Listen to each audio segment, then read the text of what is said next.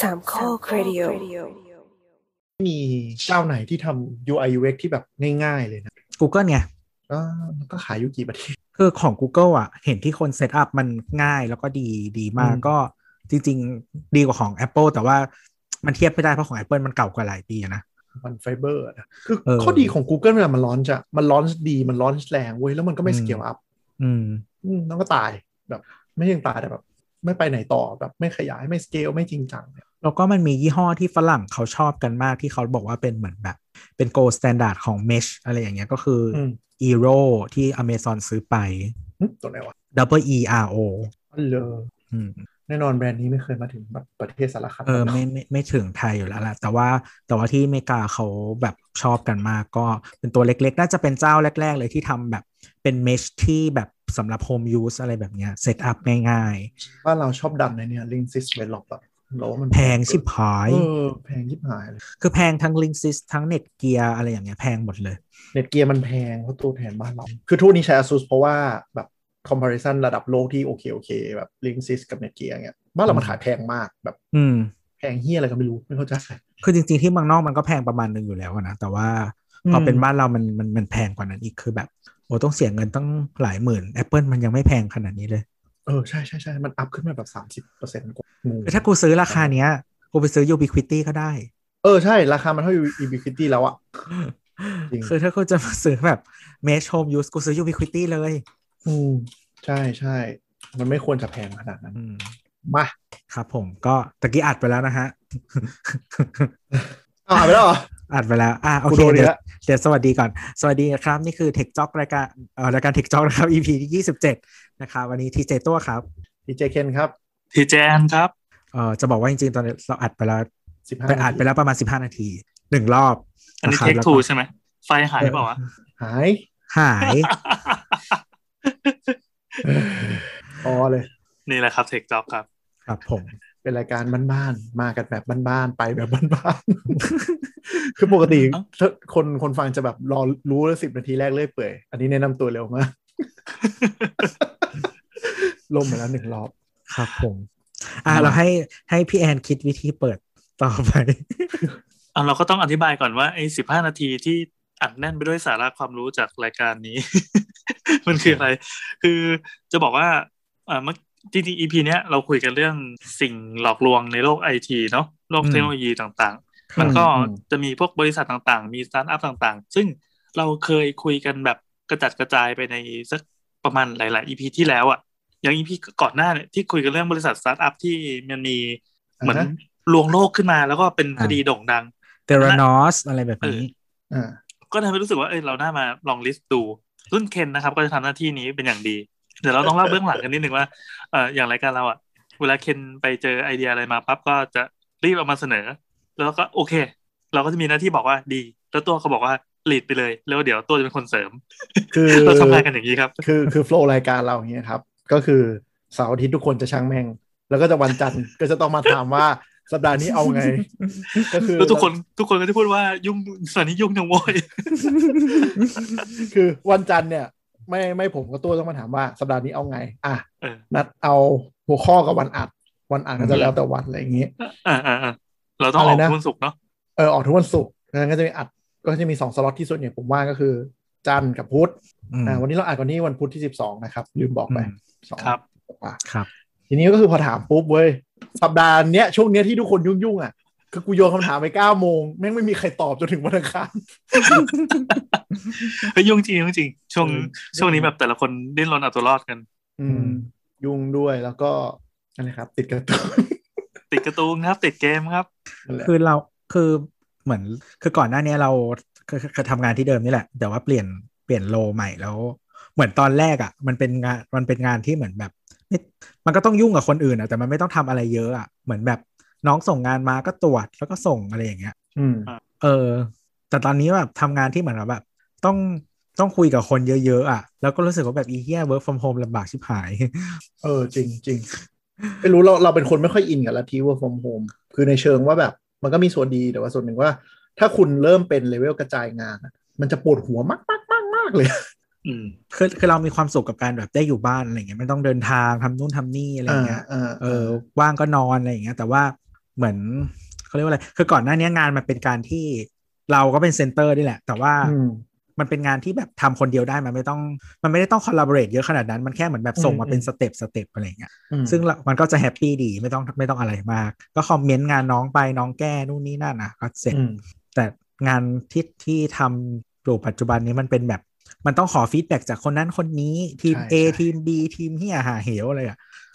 ปวดหัวมากคืองานที่มันควรจะทำเสร็จในแบบครึ่งวันอ่ะ มันใช้ อืม เวลาสองวันที่ต้องแบบส่งลูปอีเมล ถามคนนั้นที ใช่ ถามคนนี้ ใช่ ทีอย่างเงี้ยเออ คือถ้ามันเป็นในออฟฟิศอะเวลาอะไรที่มันแบบขอแบบฟีดแบ็กเร็วๆอะมันก็เดินไปสะกิดแล้วเอาให้ดู แล้วมันได้ภายในแบบสิบนาทีไง ใช่ เออแต่เป็นอันนี้คือแบบส่งเมลไปก็ไม่รู้มึงจะว่างมาให้ดูกูหรือเปล่า จะโทรไปจิกก็ใช่เรื่องนู่นนี่นั่นอะไรเงี้ยบาง เอ ที อแล้วคือแบบพอนัดประชุมทีกว่าจะคุยได้รู้เรื่องอะไรเงี้ยเสียเวลาไปก่อนละสิบนาที เลย ครับ ทั้งหมดนี้ก็คือข้ออ้างของตัวที่จะบอก ว่า ยุ่ง กู กับ ยุ่ โม ง ยครับ จึงโยนหน้าที่นี้ให้เคนนะครับ เคนก็จะเป็นคนลิสต์แต่ละ EP ขึ้นมา ไม่ได้โยนปกติก็ให้เคนทำอยู่แล้ว อ๋อครับครับครับเคนก็ยินดีรับหน้าที่นี้เพราะว่าอยากจะแบ่งปันแชร์ความรู้ให้กับเพื่อนๆ แล้วก็ถูกบูลลี่เป็นการตอบแทน อะไรวะ อ่ะ อ่ะสำหรับ EP นี้เราก็จะคุยกันเรื่องสิ่งหลอกลวงที่เกิดขึ้นกับเทคโลกของเทคโนโลยีเนาะในเทคหนึ่งเมื่อกี้ตอนที่เราอ่านเนี่ยเราคุยลามไปถึงวงการอื่นกันตั้งมากมาย แต่ไม่เป็นไรอันนั้นก็เป็นแบบเหมือนเอ็กซ์คลูซีฟคอนเทนต์ละกันที่เราจะ ครั มี บผม โอกาสได้ฟังแค่สามคน ครับ ผม เช่นเช่นเรื่องอะไรอ่ะเอ่อพวกเครื่องสำอางต่างๆนะที่ขายตามเชลฟ์ว่า ใช่ ต้องอ่านดอกจันให้ดี อาหง เอ่ออ อาหาร ๆ ครับ อาหารผลิตภัณฑ์นมต่างๆ ไปดูดีๆนะ อืมช็อกโกแลต ไอ้ ช็อก พว โก ก แล ที่ ตม ไอ้ที่เขียนตัวเล็กๆว่าว่าผลิตจากจุดๆๆอะไรเงี้ยแสดงว่ามัน เออ มันไม่ใช่ของจริงแม้แต่ช็อกโกแลตที่มันใช้คำว่ากลิ่นอ่ะกลิ่นแม่งแสดงว่ามันไม่ใช่ช็อกโกแลต ทุกอันที่ใช้คำว่ากลิ่นคือปลอมหมด ใดๆก็ตามที่เป็นคำว่ากลิ่น ห คื รือ อไม่ก็ เดี๋ยวเดี๋ยวจะมาร์คไว้ก่อนตรงนี้ว่าปลอมไม่ได้หมายถึงว่าแบบแบบไม่ใช้เลยนะ แต่สัดส่วน อืม อาจจะไม่ถึงอย่าง ตามที่ ใช่ กฎหมายกำหนด ใช่ใช่ ใช่ ใช่อย่างอย่างหลายประเทศเลยคอมโพเนนต์อย่างเงี้ยอาจจะต้องเกินครึ่งถึงจะเคลมมาเป็นสิ่งนั้นได้ หรืออ อืมอืม บางหมวดต้องเกิน 70%อะไรอย่างเงี้ย ครับ ไม่ใช่ว่ามึงใส่แบบใส่มา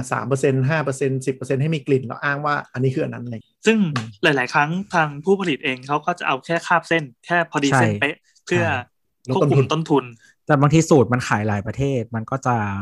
อาจจะแบบแล้วแต่ว่ามันเบสจากประเทศไหนอะไรอย่างเงี้ยเอออ่าแล้วก็เคยทำบริษัทอาหาร จะมีแบบ R&D มาหาเป็นประจำให้ลองเทส แล้วก็บอกว่า รู้ไหมว่าอันนี้เปลี่ยนซัพพลายเออร์นม รู้ไหมว่าอันนี้ลดนมลง2%อย่างเงี้ย อืม คือไม่รู้ เออ ถ้าไม่รู้ก็คือ yes ผ่าน ใช่ใช่ถ้าคือคือถ้าไม่รู้มันก็คืออาจจะขายได้ เพราะว่าเหมือนสมมติแบบในทีมอย่างเงี้ยมีแบบสิบคนใช่ปะคือทุกคนอ่ะ ที่เป็นมาร์เก็ตติ้งอ่ะมันคือเขาเรียกว่าอะไรอยู่อยู่กับวงการมาสักพักหนึ่ง มันก็มีโอกาสที่จะดีเทคได้มากกว่าคนอื่น คือ อะไร กิน อย่างเงี้ย กินเป็นประจำเทสเป็นประจำมันก็จะเริ่ม ใช่ สังเกต ใช่ใช่ ได้ อืม แต่ซึ่งบางทีมันก็รู้นะแบบเปลี่ยนซัพพลายเออร์นมอย่างเงี้ยบางทีก็รู้ว่าแบบไม่เหมือนเดิมเออหรือว่าลดเปอร์เซ็นต์ไขมันลดอะไรอย่างเงี้ยซึ่งทุกอันอ่ะมันก็จะมาพร้อมกับการลดต้นทุนเว้ย อืมอืมอืมอืมคือเราอาจจะสงสัยว่าแบบลดไอ้แค่เศษนมนี่มันจะมีผลอะไร ลอง ใช่ คิดดูว่า เป็นล้านอ่ะ การผลิตเป็นล้านอะเอาเอาไอเศษพวกนั้นไปคูณล้านขึ้นมา อืม แล้วก็ทำเรื่อยๆอะมันมีผลจริง คือบางทีแบบไส้ไอติมที่เป็นนมอย่างเงี้ยบอกว่าเดี๋ยวมันจะลดลงประมาณแบบสามมิลน่ะ ให้มันสั้นขึ้นน่ะ โอ้โห เออ อะไรเงี้ยก็ สามมิลก็คืออาจจะประมาณแบบแท่งละสิบห้าสตังค์แต่วอล อะไร ลุ่ม อะ ขายสิบล้าน ซึ่งก็คือ ใช่ ล้านห้า สาม อะไรอย่างเงี้ย สามมิลคูณ คูณสิบล้านหน่วยเป็น เออ หรือบางทีเขาก็จะถามว่าแบบเออแบบจะลดจะแบบลดไซส์หรือเพิ่มราคา อืม อะไรอย่างเงี้ย ก็แล้วแต่ช่วง จริง มันจะมี KPI ของ R&D อยู่อ่ะเออ ซึ่งคนเหล่านี้เขาทำงานแข่งกับแข่งกับฝ่ายที่เอามาตรวจสอบนะว่าคุณอ่าคุณเหมือนออยอะไรเงี้ย ใช่ มาเช็ค ครับ ว่าคุณผ่านกฎหมายตามเกณฑ์อันนี้ที่กำหนดหรือเปล่าออย อืม ก็ต้องคอยวิ่งไล่ตีแมงสาบ ใช่ ใช่ใช่ แล้ว คือ แล้ว คือ สำหมัรับ น ผู้อ่า อืม แล้ว คือมันจะ อ่ มีทั้ง หน่วย ทั้ง น มุม คืออ ใช่ อย ครับ เขาจะทำพวกแบบโฆษควบคุมทางโฆษณาด้วยเนาะยา อืม ยาเครื่องสำอางอาหาร แล้วก็ทางโฆษณาหรือว่าทั้งแบบเขาเรียกว่าอะไรป้ายที่อยู่บนผลิตภัณฑ์ทั้งหมด อืม อืมอืมอืม มีเกณฑ์อยู่มีเกณฑ์ยุบยับยุบยับเลยสำหรับผู้ผลิตเขาก็จะมีไอ้พวกไกด์ไลน์คนนี้ยไว้เป็นเหมือนเป็นยังไงดีวะเหมือนเป็นศีลของ ของการผลิ ก ต ฎหมาย ขึ้น เป็นกฎหมาย อืม ของวงการเขาอะ ใช่ ซึ่งแต่ละประเทศเกณฑ์ไม่เหมือนกัน ใช่ ซึ่งแต่ละประเภทประเทศมีระดับความเข้มข้นในการคุ้มครองบริผู้บริโภคต่างกัน อืม อันนี้ก็กระโดดไปที่สคบอยก็คือเอ่ออย่างบางประเทศอ่ะ นิดหน่อยก็ไม่ได้เลยนะ บางประเทศ อืม ก็อ่าโอเคอารมณ์อร่วย บางประเทศก็อารมณ์อร่วยมาก บางประเทศก็หลีตา บางประเทศเขาก็จะให้ความสำคัญกับบางเรื่องเป็นพิเศษ บางประเทศก็อาจจะให้ความสำคัญน้อยอย่างอย่างพวกยุโรปอะมันจะชอบให้ความสำคัญกับพวกเรื่อง GI อะไรอย่างเงี้ยคือผลิตภัณฑ์ที่ที่เป็น geographic indicator แบบหมายถึงว่าแชมเปญต้องผลิตที่แชมเปญเท่านั้นอะไรอย่างเงี้ย อืมอืมเพราะนั่นมันคือแบรนด์เขาไงเขาเลยมันต้อง ใช่ คุมเรื่องตรงนี้ ใช่ซึ่งซึ่งสินค้าเกษตรของยุโรปเกือบทุกอันอะหรือว่าแปรรูปจากเกษตรอะมันจะเหมือนแบบต้องผลิตที่นี่ที่นี่ถึงจะเรียกอย่างนี้ได้อะไรเงี้ยขนาดเหล้าที่อิตาลีมันจะมีเหล้ามะนาวอะไรสักอย่างอะก็ต้องผลิตในแคว้นนี้เท่านั้น อืม อะไรอย่างเงี้ยเออ ก็มีเยอะแยะ อ่ะ มากมาย ทีนี้ ไอ้ที่ว่ามันทั้งหมดเนี่ยมันคือการการบอกไม่หมดละกัน หรือว่าการพยายามจะทำให้ให้เหมือนผ่านไกด์ไลน์นิดๆ หาหาช่องว่างอะไรอย่างเงี้ เอย อหาช่องว่างมันเป็นแท็กติกอะซึ่งมันจะต่างจากการโกงอะโอเค มันมีเส้นแบ่งบางๆอะคือถ้า อืม กระโดดข้ามเส้นนี้มาปั๊บถือว่า อืม คุณเข้าข่ายโกงแล้ว คือ เออ บอกไม่หมดหรือว่าบอกไม่จริง หรืออาจจะเป็นการเล่นตุกติกบางอย่าง เพื่อทำให้ผู้บริโภคเข้าใจผิด อืม ซึ่ง หรือบางหรือบางทีคนคุมกติกาเขาตามไม่ทัน แล้วก็ไปอยู่ อ่า ช่องว่างตรงนั้นเลย อะไรแบบนั้น ซึ่งบางทีมันก็แค่นิดหน่อย แต่บางทีก็คือคุณดูดเงินจากผู้ลงทุนไปเรียบร้อยแล้วโฟลเดอร์ก็เปิดตูดบินหนี ไอ้ที่ไม่รอดก็โดนจับ ซึ่งสิ่งเหล่านี้มันเกิดขึ้นในโลกเทคโนโลยีมีมากมาย ซึ่ง ครับ ทีเจเคนจะเป็นผู้ลิสต์ให้ฟังตั้งแต่วินาทีนี้เป็นต้นไปเชิญครับ ปูมาให้ขนาดนี้ เอาไม่คือมันเหมือนกับวงการเทคอะเราว่ามันใหม่พอมันใหม่ แล้วบางทีมันยังไม่มีกฎเกณฑ์อะไรชัดเจนอะไรอย่างเงี้ยมันก็จะเป็น โอ้ยมีแล้วมีเยอะแยะเลย จริงเหรอ เออ จริงเหรอ ไอ้บ้ามัน อ่ะ มันมันมันเอาอย่างนี้เหมือน อืม เหมือนอย่างเป็นสารตะวันตกอ่ะสารอเมริกาสารยุโรปเนี่ย อืม เราจะได้ยินบ่อยๆเวลาแบบอ่านพวกข่าวเทคข่าวไอทีเนาะมันจะ อืม ลงมา อืม ในระดับคอน sumer ว่าไอ้บริษัทนี้มันมันไม่คุ้มครองความเป็นส่วนตัวหรืออะไรเงี้ยไอ้พวกคำศัพท์ใหม่ๆที่มันยังเข้ามาไม่ถึงบ้านเราอ่ะ อ่า แต่ อ่า พวก อ่า พวกเขาอะพูดกันในระดับแบบเหมือนการใช้ชีวิตปกติอ่ะ ไม่แต่ว่า คือ ถ้าพูด คือ ถึง เรา ก่อน เรารู้โปสึกดัต์ ว่ามัน ออกอะมันก็ช้ากว่านะ คือเรารู้สึก เออ ว่ามันไม่ได้ใหม่แบบนั้น แต่ว่ามันมีการเปลี่ยนแปลงตลอดเวลา คือคือเหมือนสมมติอาหารนะสมมติว่าที่จะบอกว่านมข้นหวานจะบอกว่าเป็นนมข้นหวานได้ต้องที่ไทยต้องผสมนมอย่างน้อยกี่เปอร์เซ็นต์ มันก็คงอยู่อย่างเงี้ยเออแต่ว่าเหมือน หมอ เทคโนโลยีอ่ะมันมีของใหม่มาได้ออกปะ เออเออ ไอ้คนออกกฎก็ปวดหัว ใช่ อืมเข้าใจ แล้วก็อย่างวิธีการทำงานของศาลอ่ะบางทีมันก็ไม่เหมือนกันอย่างเช่นเออถ้าเราได้ข่าวจากอเมริกาบ่อยๆ คือที่อเมริกาศาลมันเป็นคอมมอนลอใช่ไหมเออ อือฮึ บางครั้งอ่ะเขาพิจารณาโดยไม่ได้ใช้ คือไม่ต้องมีตัวบทขนาดนั้นอะไรอย่างเงี้ย เขาใช้ ไม่ ลูก ไม่ได้ยึดกับเทค ใช่เออแต่ว่า คืออะไรอะไรที่ไม่มีในกฎหมายปุ๊บเขาจะใช้ลูกขุน หรือว่าตั้งคณะพิจารณาขึ้นมาดู อืม ว่าคนส่วนใหญ่หรือคนในวิชาชีพ สังคม ต่างๆ ตอนนั้น า อะไรแบบเนี้ย คิดยังไงอืม อืม มันจะทำให้บางอย่างที่แบบโดนศาลสั่งก็ต้องเปิดเผยข้อมูลในศาลแล้วก็จะต้องคือออกสู่พับลิก อืม หลายอย่างก็จะแบบ อ้าวคนเพิ่งรู้อะไรเงี้ยเยอะมาก แต่คืออ ม ถ้าบางทีมันเป็นซีวิลลออ่ะมันก็จะการทำงานจะแตกต่างกันคือบ้านเราเป็นซีวิลลอเนาะที่มัน อื จะ ม ต้องเหมือนแบบมีเขียนกฎหมายขึ้นมาก่อนอะไรเนาะ อืมใช่ จริงๆก็ถ้าแบบเริ่มอย่างวงการเทคที่แบบสมัยก่อนที่น่าจะรู้กันก็คือพวกเบนช์มาร์กมือถืออะ อืม คือยุคนี้มันจะไม่ค่อยเท่าไหร่ละเพราะว่าเราว่าเทคโนโลยีเรื่องของความแรงของอะไรพวกนี้มันมันโตไม่ค่อยเร็ว แต่ในขณะที่ถ้าแบบยุคยุคประมาณที่ก่อนหน้านี้เล่าให้พี่แอนฟังก็คือยุคแบบซัมซุง HTC ตีกันอะยุค Android ยุคนั้นอะ โอ้โหซัมซุงรุ่นแรก ๆ เลยวะ ประมาณ สมัยที่ S2 S3 อะไรอย่างเงี้ยช่วงนั้น ทำ อะ ไมมือถือที่ปุ่มแบ็คมันยังเป็นปุ่มกดต้องกดลงไปจริง อ่านั่น ๆ แหละ ซัมซุงเขาทำเป็นทัช ใช่ใช่ อ๋อเหรอ เป็น touch เออเออเออ เออซัมซุงมันชอบทำเป็นทัช คือ ก็คือมันเป็น อืม เหมือนปัจจุบันนี้มันอาจจะเขาเรียกว่าอะไร มันแรงถึงระดับที่เราอาจจะไม่ได้ต้องแคร์มากขนาดนั้น อืมรู้สึกไม่ต่างกันเท่าไหร่ ยกเว้นคน เออ สายเล่นเกมอะไรอย่างเงี้ย เออในขณะเดียวกันผู้บริโภคเองก็อาจจะมีความรู้มากขึ้นด้วยเนาะ เออแต่ยุคนั้นสมัยก่อนคือแบบ มันต่างกันเยอะ ถ้าบางคนเขาก็ต้องดูเป็นหลักอะไรเงี้ยแล้วก็เราว่ามันเป็นแบบคือยุคนั้นน่ะมันไม่ใช่ยุคที่สมาร์ทโฟน หรือว่าไอทีมนเป็นเรื่องของทุกคน มันจะเป็นคนที่แบบกูรูประจำออฟฟิศกูรูประจำห้องอะไรเงี้ยที่จะแบบ ไอตัวที่หน้าหมันไส้นะ เออคนมาขอคำปรึกษาว่าแบบเฮ้ยกูจะซื้อคอมซื้อยังไงดีกูดูสเปคไม่เป็นซื้อมือถืออะไรเงี้ยยุคนั้นมือถือมันจะเหมือนคอมเนกอะว่ามันจะแบบ อ่ะอ่ะ งงๆอะคนก็จะแบบเฮ้ยมาแนะนำไอ้พวกกูรูนี่แหละ มันจะชอบตัวไปเสพข้อมูลแบบเบนช์มงเบนช์มาดูข่าวหลุดอะไรเงี้ยเฮ้ยตัวนี้แม่งมาแรงมึงต้องซีพียูตัวนี้สิตัวนี้นั่นอะไรเงี้ย อย่าว่าอย่าว่าน้ำยังเป็นไอทีประจำบ้านได้เลย คนเรามันก็ต้องมีแบบคนที่เก่งที่สุดในเผ่าอะไรอย่างเงี้ย เออเออ ถึงแม้ว่า เออ เทียบกับเผ่าอื่นแล้วจะไม่ได้เก่ง อันนี้ก็คือมันก็จะมีคนที่เป็นเหมือนลัทธิบูชาตัวเลขเนี่ยเนาะ ใช่ ใช่ ครับ แล้วพอแบรนด์เขารู้ว่ามันจะมีคนกลุ่มนี้คือคือบางทีเหมือนกับว่า คนส่วนใหญ่จะไม่ได้สนใจ แต่คนส่วนใหญ่จะขอไอเดียจากคนที่มันเป็นพวกเนี้ยแล้วพวกเนี้ยมันก็จะชอบแบบ บ้าตัวเลข เออเราว่า อ่ะมั อี น กอย่างหนึ่ง ครับ ยุคยุคนั้นมันมีคนผลิตชิปหลายเจ้า อ่าด้วย ม คือคำว่าที่ list ไว้คำว่าโกง benchmark เนี่ย คือมันเป็นเส้นบางๆ เว้ยว่าโกงหรือไม่โกง คือหมายถึงว่าสมมติ CPU ตัวนี้มันวิ่งเต็มได้ร้อยสมมติเหมือนเหมือนรถก็คือสมมติวิ่งได้ร้อยแรงม้าแล้วกัน อืม แต่เวลาใช้งานจริงอะ่ะ คือมันแคปไม่ให้เต็มร้อยอยู่แล้ว เพราะว่าถ้าเต็มร้อยมากๆปุ๊บความร้อนมันขึ้น CPU จะดับ เดี๋ยวแบ ขึ้ ต นดับอะไรเงี้ย เดี๋ยวแบตหมดไวเดี๋ยวอะไร อ่าคือสมมติคุณเปิดแอปที่แบบกินขนาดไหน ก็จะรัน CPU เต็มที่ 80%อะไรอย่างเงี้ย อืม ทีนี้พอไอ้ผู้ผลิตมันรู้เว้ยก็คือแอปที่มันเอาไว้เบนช์มาร์กวัดค่าพวกนี้วิ่งให้เต็มร้อยอ่ะมันก็จะแอบปลดล็อก อืมขึ้นไปแอบล็อกให้วิ่งเต็มร้อยแค่เฉพาะแอปนี้อะไร พอเจอปั๊บอัดเต็มที่เลยเพื่อให้ ใช่ ได้คะแนนสอบดี ใช่ ประมาณ ใช่ นั้น ใช่ ซึ่งทำกันเป็นปกติมากมานานมาก อืม เออ มันมีเจ้าหนึ่งที่ดังมากที่เขาแบบเหมือนรู้กันว่าเขาทำตลอด เออ ๆ เจ้าเจ้าไหนเจ้าไหน หาเจ้าเจ้าแบบเอ่อเจ้าตัวเอส ไอ้ยมันมีเอสหลายเจ้าอยู่โอเค อ่า อยากได้ มีเอยอาสกได้ หลายเจ้า เราไปดูเรามาดูข่าวมันจะมีอะไรเงี้ย คือก่อนหน้านี้มันก็ทำกันมานาน แต่มันเหมือนไม่ค่อยเป็นปัญหา เพราะว่าเหมือนกับ เพราะว่าเพราะใครๆก็ทำป่ะ ด้วยแล้วก็เหมือนกับมันยังเป็นประสิทธิภาพเต็มที่ของ CPU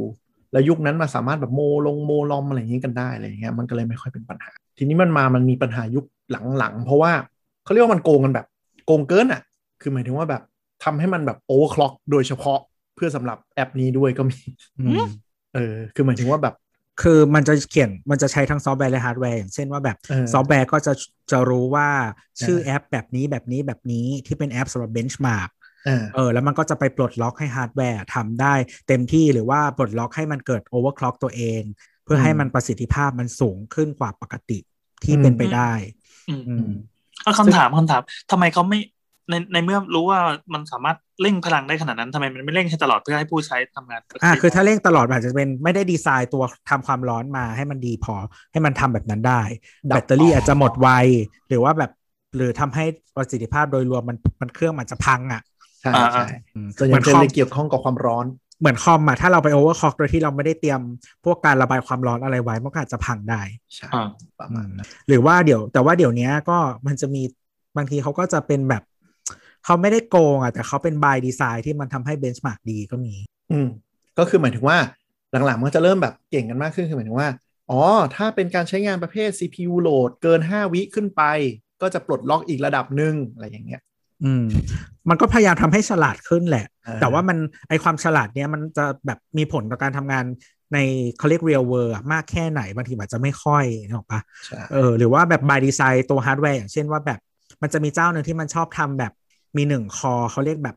เขาเรียกอะไรวะ Big Little ปะ มันมันไม่ใช่บิ๊กลิตเติ้ลอะคือบิ๊ก เออ ลิตเติ้ลมันจะชอบเป็นเหมือนแบบ มันจะมีคอที่ที่ Performance ประสิทธิภาพ core สูง performance เออ core กับที่เป็นแบบ efficiency core ใช่ อ่า ปะแต่มันมันจะเป็นแบบยิ่งกว่านั้น อาจจะเป็นแบบเขาเรียกอะไร prime core เหรอ อ่าอ่าอ่าที่แรงอยู่ คือ อันเดียว เออที่แรงอยู่อันเดียวแบบมากๆ overclock ไว้อะไรอย่างเงี้ยแล้ว อืมอืม เพราะว่าเวลาทำ benchmark อ่ะมันจะมี benchmark สำหรับ single core performance กับ multi ใช่ core performance ใช่ปะคือพอทำแบบเนี้ย single core performance อ่ะมันก็จะชนะตลอด อืมมันจะโดดแบบโดดเวอร์เวอร์อะไรอย่างเงี้ย แต่จริงๆก็คือพอใช้งานจริงมันก็จะแบบไม่ค่อยต่างมากขนาดนั้น เพราะว่ามันก็มีงานใช้งานมัลติคอร์ด้วย อืมครับผม คือมันเป็นเทคนิคเยอะแยะแล้วก็อย่างหลายแบรนด์ก็คือเอาไอเนี่ยไอซิงเกิลคอร์หรือตัวแรงเนี่ย ซึ่งอาจจะมีคือบอกว่าถ้าเราไปดูตามร้านมือถือเนาะที่จะเขียนสเปคชีตแบบแบบคนทั่วไปอ่ะอาจจะแบบรุ่นนี้มี CPU 8 หัว อืม มีความแรง CPU ทั้งหมด 3.8 กิกอะไรเงี้ย อ๋อ แต่ถ้า อ๋อใช่ คน ใช่ อ่านล ใช่ งไปก็จะแบบ อ้าว มันแรงแค่ 2 หัวอีก 6 หัวเป็นหัวเล็ก อืม ก็คือไม่ต่างกับ CPU dual core ที่แรงๆนึกออกปะ อ่าอ่าอย่างตอนนี้ถ้าเป็นร้านมือถือทั่วไปอะไอ้ป้ายกระดาษที่เขาพิมพ์ A4 แล้วจากผู้จัดการสาขามาแปะไว้หน้าร้านเขาจะบอกอันนี้แรมแปดลอมสามสิบสองอ่าอะไรนะฮาร์ดดิสไม่ใช่ดิลอมลอมก็คือฮาร์ดดิสใช่ไหม อ่า ไปเก็บข้อมูลทีนี้กล้อง ใช่ กล้องสิบหกเมกอะไรก็ว่าไป เออใช่ แล้วก็บอกราคาจบ ใช่ คน ใช่ ผู้บริโภคอยากรู้แค่นี้จริง ใช่แล้วเขาก็จะแบบหัวยิ่งเยอะยิ่งดีอะไรเงี้ยแต่พอไปอ่านสอ่ะเปคชีตแล้วแบบหัวเยอะแต่เป็นหัวห่วยๆ ๆอ่า มันก็ไม่ได้หมายความว่ามันจะดีอะไรเงี้ย อ่า แต่ว่าจริงๆ เมื่อก่อน Apple ทำมาตลอดเลยนะ ที่มีคอเดียวที่แรง อืม เออแล้วก็ผลเบนช์มาร์กมันก็ดีจริง ๆ แต่ว่า ไม่แน่ใจว่า Apple มันตั้งใจหรือเปล่า แต่ว่า แต่คือประสิทธิภาพโดยรวมมันก็มันก็ค่อนข้างดีอะนะเออแต่ว่าเดี๋ยวนี้ Apple ไม่ได้ทำแบบนั้นแล้ว เพราะว่าคอที่แรงมันก็จะมีหลายคอ เหมือนกับยี่ห้ออื่น แต่มียี่ห้อหนึ่งเขายังทำคอเดียวแรงอยู่ครับผม เออก็นั่นแหละ แต่ก็คือเหมือนกับ มันเหมือนไม่ได้เป็นโกงมันคือมันเป็นการแบบใช้ความไม่รู้ของคนอะเหมือนกับว่า คิดว่า CPU คอยิ่งเยอะยิ่งดีอะไรเงี้ย ซึ่งมันไม่จำเป็นไง อืม ใช่ไหม ก็เหมือนยุคยุคที่เป็นแบบอะไรนะเมกะพิกเซลยิ่งเยอะยิ่งดี เพราะว่า คือคืออย่างนี้คือคนมันไม่รู้จะเทียบกับอะไร แล้ว อ่า คือคือในความดีงามอะ่ะ เวลาที่เป็นเอ่อ descriptive หรือว่าเป็นคำที่บอกอะ่ะ บางทีมันเปรียบเทียบยากเนาะแต่ว่าพอเป็น ใช่ เลขอะ่ะ มันเทียบได้แบบเห็นชัดเจน ใช่ เป็นกี่เท่ากี่เท่า คนก็จะคิดว่าแบบ 16 ดีกว่า 8 เป็น 2 เท่าอะไรอย่างเงี้ย อื มันเป็นแบบตัวเลขพื้นฐาน จนถึงยุคหนึ่งที่ที่หลาย ๆ เจ้าทำเอ่อกล้องมือถือมาค่อนข้างดีจนจนมันรู้สึกว่าแบบทุกคนเลิกถามไปแล้วว่า โอเคมันมันถ่ายได้ กี่ กี่ เมก พิกเซลอะไรอย่างเงี้ย อืม คือเมื่อเมื่อก่อนมันจะมีแบบอย่างโนเกียที่เป็นแบบ 48 ล้านพิกเซลร้อยล้านพิกเซล แต่เดี๋ยวนี้ทุกเจ้าถ่ายกันแบบ 12 ล้านแค่นั้นตลอดเลย อืม เราไปเน้นประสิทธิภาพของภาพให้ดีดีกว่า อืมแล้ว แล้ว ก็ ว่า เห ส่วมือนน หนึ่ มัน ง ไม่มีคนถามแล้วไง พิกเซลมันหยุดเพราะว่าพอ 48 108อะถ่ายออกมาทีละรูปมันใหญ่โคตรจะส่งจะอะไรมันก็เริ่มไม่สะดวก อืม มันก็เลยเหมือนมันหยุดที่ประมาณเนี้ย12 ล้าน 16 ล้าน ซึ่งแบบจริง ๆ เรื่องตัวเลขเรื่องนี้มันมีผลเยอะนะ อย่างเช่น แบรนด์มือถืออะก็อัพจากรุ่นเท่าไหร่นะ 90 แล้วก็โดดไป 20 21 บางแบรนด์ก็โดดจากไล่มา 8 9 แล้วก็โดดไปรุ่น 10 20 30 40 อะไรเงี้ย เพราะว่าเหมือนกับเขาเรียกอะไรในในคอน sumer อะแค่ตัวเลขรุ่นมันยิ่งดูเยอะ หลายคนก็อินว่ามันดูดี อืม เออ คือมันดูแบบจริงเหรอ คือแบบบางคนอาจจะไม่คิดแต่แบบ เออสำหรับบางกลุ่มบางอะไรเขาจะแบบหันไปมองว่า เฮ้ย รุ่นเลขเยอะแสดงว่าดีกว่า นี่ทำไมทำไมจะไม่มีไม่งั้นเขาก็ไม่แข่งกัน ใช่ กระโด ใช่ ดข้ามเลขกันหรอก ใช่แข่งกันโดดข้ามเลขอ่ะ แล้วมันเสือกได้ผลไงก็เลย อ่า บางทีก็ข้ามเลขบางแบรนด์ก็ข้ามเลขไปเลยอะไรเงี้ยแบอืม บเออตลกดี สิบเป็น 20อะเนาะ เออสิบเป็นยี่สิบยี่สิบยี่สิบสามสิบอะไรเงี้ย คือบวกทีละหนึ่งมาตลอดอยู่ๆบวกสิบ เออ อะไรเงี้ยแต่ไม่ไม่แต่ ตอนนี้ แต่คื เรา บง ใช้ยี่สิบเอ็ดแบบใครสุดละ แต่คือบางยี่ห้อมันเป็นเหมือนแบบบวกทีละสิบมาตลอด อ่ะมันก็จะ ใช่ มันก็จะโอเค อ่ะเข้าใจอะไรเงี้ย แต่บางยี่ห้อแบบบวกทีละหนึ่งบวกทีละหนึ่งอ้าวบวกสิบ เขาเคลมว่ามันจะได้ตรงตามปี เมื่อก่อนก็ไม่เห็นเคยคิดเลย จริงๆไอไอ้ไอแบรนด์เนี้ยสนุกช่วงหนึ่งคือเอ็มพูดไปก็คงรู้แล้วแหละก็คือ สมัยมันมีโน้ตกับเอสอะ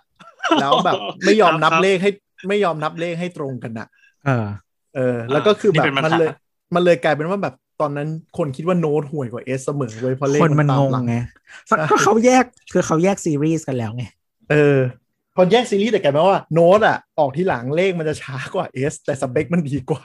อืมอืมอืมอืม เออก็เลยแบบนั่นแหละ ปรับให้มันตรงกัน คือมันมีผลกับคนที่ไม่ตามจริง ๆ นะ แบบมีผลมาก ๆ เลยอะเลขรุ่นเลขอะไรอย่างเงี้ย อันแล้วอย่างยี่ห้อที่แบบมีรุ่น P กับรุ่นเมดรู้เปล่าว่ามันต่างกันยังไง อืม โอ้ยนี่ไม่รู้ คือ ไม่รู้ คือจะต้องไปนั่งไล่หาดูประจำเลยว่าเฮ้ยตกลงพีกับเมดอะไรแม่งแรงกว่ากันวะหรือว่าอันไหนมันดี กว่าต้องมันดีกว่า เมดแรงกว่าเสมอ P คือ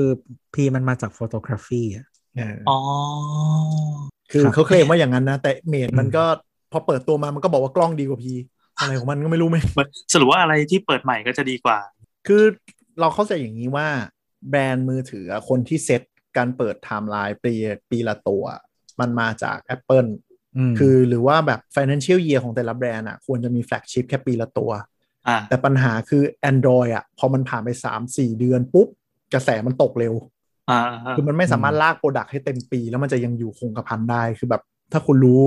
มือถือ Android ราคามือสองพอผ่านไปประมาณครึ่งปี มันจะแบบค่อนข้างเละอะ อืม สต็อกเก่า ก็เลยต้องมีแบบแฟลกชิพอีกอันหนึงออกมา มันก็เลยทำให้เปิดกลายเป็นแบบไซเคิลจริง ๆ ที่มีความเป็นแบบท็อปเปอร์ฟอร์แมนซ์มาแค่ครึ่งปี ไม่ว่าจะแบรนด์วาเวหรือว่าแบรนด์ซัมซุงเลย แย่ว่ะ จริงๆ มันก็เป็นความร่วมมือทั้งอุตสาหกรรมแหละ ไม่ว่าจะเป็นแบบผู้ผลิตชิป หรืออะไร ใช่ อย่างเงี้ย มันก็เหมือนสอดคล้องกันนะเนาะเป็นลูกค้ากับไอันนี้กันก็บางทีคือ คือเดี๋ยวนี้คอคอมมันก็ออกแบบชิปรุ่นอัปเกรดนิดหน่อยเพิ่มเลขบวก 5 ตอนปลายปีที่อะไรของมัน ใช่ใช่พอมันผูกขาดอ่ะ มันก็จะ แบบอัพทีละนิดอัพทีละนิด คือสมัยก่อนถ้าใครตามมันจะแบบอะไรนะแปดหนึ่งศูนย์แปดสองศูนย์แปดสามศูนย์แล้วแบบโดดโดดโดดโดดแล้วพอมามาแปดหกมันก็จะแบบแปดหกห้าแปดหกแปดแปดแปดแปด เพิ่มทีละนิดทีละนิดอะไรอย่างเงี้ย คือ New Intel นั่นเองนะฮะ ใช่ใช่แล้วก็จะกระชิปหายว่าชิปขาด ก็เรียกว่ามันเป็นวงการที่เรื่องเรื่องพวก performance อย่างเงี้ยต้องอ่านดีๆ จริง ๆ ขอแวะไปนิดนึงคือ อย่าเชื่อเลขรุ่นปีของพวก CPU หรือ GPU อันนี้อันนี้แวบเลยก็คือมันใกล้ ๆ กันคืออ่า Intel หรือ AMD อย่างเงี้ยครับ เวลาเขาเปิดตัวรุ่นใหม่ มันจะยกไปเป็นแบบซีรีส์สามแล้วก็ขึ้นเป็นสี่ใช่ไหมแล้วถ้าใครดูเลขรุ่นเป็นมันจะแบบสี่ห้าศูนย์ศูนย์สามห้าศูนย์ศูนย์อ่าสามห้าศูนย์ศูนย์เนี้ยเปิดตัวใหม่จะเป็นสี่ห้าศูนย์ศูนย์ก็คือตัวเลขแรก ไม่ว่าจะ Intel หรือ AMD อย่างเงี้ยหรือการ์ดจอก็ตามเนี่ยมันจะคือรุ่นใหม่กว่า แต่ให้ไปเปิดดูสถาปัตยกรรมภายใน บางอัน เดี๋ยวมันเดี๋ยวมันไปดูตรงไหนนะเนี่ย ต้องไปดูสเปคชีในเว็บ หรือว่าถาม อืม คนที่รู้ปัญหาคืออย่าง Intel อย่างเงี้ย Intel 9 Gen มา Gen 10อะหลายตัวสเปคเหมือนรุ่น 9 เป๊ะ เปลี่ยนแค่ชื่อเลข อืม อืม เขาบางทีเขาอัพคล็อกให้นิดนึง แต่จริงๆมันคือ 0.1 ไส้ไส้เดียวกัน 0.1 เหมือนโอเวอร์คล็อกให้นิดนึงอ่ะแต่ของเดิม เออ แล้วก็ ไส้ในเหมือนเดิม สถา อืม ปัตยกรรมเหมือนเดิม คอมโพเนนต์เหมือนเดิมหมด แค่อัพ คื ชื่ อ อรุ่น เพราะฉะนั้นนะอย่างของ Intel อะก็ต้องดูเลยนอกจากชื่อรุ่นแล้วว่า มันเป็นสถาปัตยกรรมไส้ในที่เป็นคอที่มันจะชื่อแบบเล็กเฮียเล็กหาเล็กเหวอะไรเนี่ย อ่ะเป็นเลขไหน เป็นเล็กไหน เออ คือมีคนโดนหลอกเยอะแล้ว คือหมายถึงว่า คือเวลาเขาทำอย่างเงี้ยเขาก็จะแบบทำเป็นดรอปราคารุ่นเก่า แล้วก็รุ่นใหม่อ่ะเปิดตัวแพงขึ้นหรือว่าเป็นราคาเต็ม แล้วคนก็จะคิดว่า เฮ้ยรุ่นใหม่ดีกว่าฉันซื้อรุ่นใหม่ดีกว่าเพิ่งเปิดตัว แต่ข้างในคือเหมือนกันเป๊ะ อัพ 0.1 คล็อก ซึ่งแบบ อืม แทบจะไม่มีผลอะไร คือเหมือน ทั้งสิ้น สสมมติในไลน์อัพมันมีแบบสิบห้ารุ่นอ่ะ มันอาจจะมีแบบแค่แบบห้ารุ่นบนที่เป็นสถาปัตยกรรมใหม่ อ่า อะไรแบบเนี้ย หรือว่าบางทีมันก็จะเป็นแบบสลับซุไม่ใช่ทุกไม่ไม่ใช่แค่รุ่นบน มันจะมีบางรุ่นที่มันสลับ เพราะว่ามันจะเป็นแบบสมมติว่ารุ่นบนของ i5 กับรุ่นบนของ i7 อะไรอย่างเงี้ย อ่ เราจะต้องไปดูอืมแล้วก็บางทีมันก็จะมีของ Intel มันก็จะมีบางรุ่นที่เป็นแบบ 14 นาโนเมตร บางรุ่นเป็น 10 อะไรอย่างเงี้ย ใช่ใช่ ตึก อันนี้มัน ที่มันอยู่ใน เป็นเรื่อง เป็นเรื่องการระบายสต็อกปะ ใช่ คือมันมีทั้งเรื่องระบายด้วย แล้วก็เป็นเรื่องของความสามารถในการผลิต อ๋อ ที่เขาอ่ะไม่มีกำลังการผลิตรุ่นแบบวิธีการใหม่ ๆ แบบ 10 นาโนเมตร แบบเยอะขนาดนั้นหรืออะไรแบบเนี้ยครับ เออ หรือจริง ๆ มันเป็นการทำให้ดีลเลอร์สามารถดรอปราคารุ่นเก่าได้เพอถือว่ารุ่นใหม่เปิดตัวแล้วอย่างเงี้ยก็จะดรอปราคารุ่นเก่าไปเพื่อให้ขายของ อืม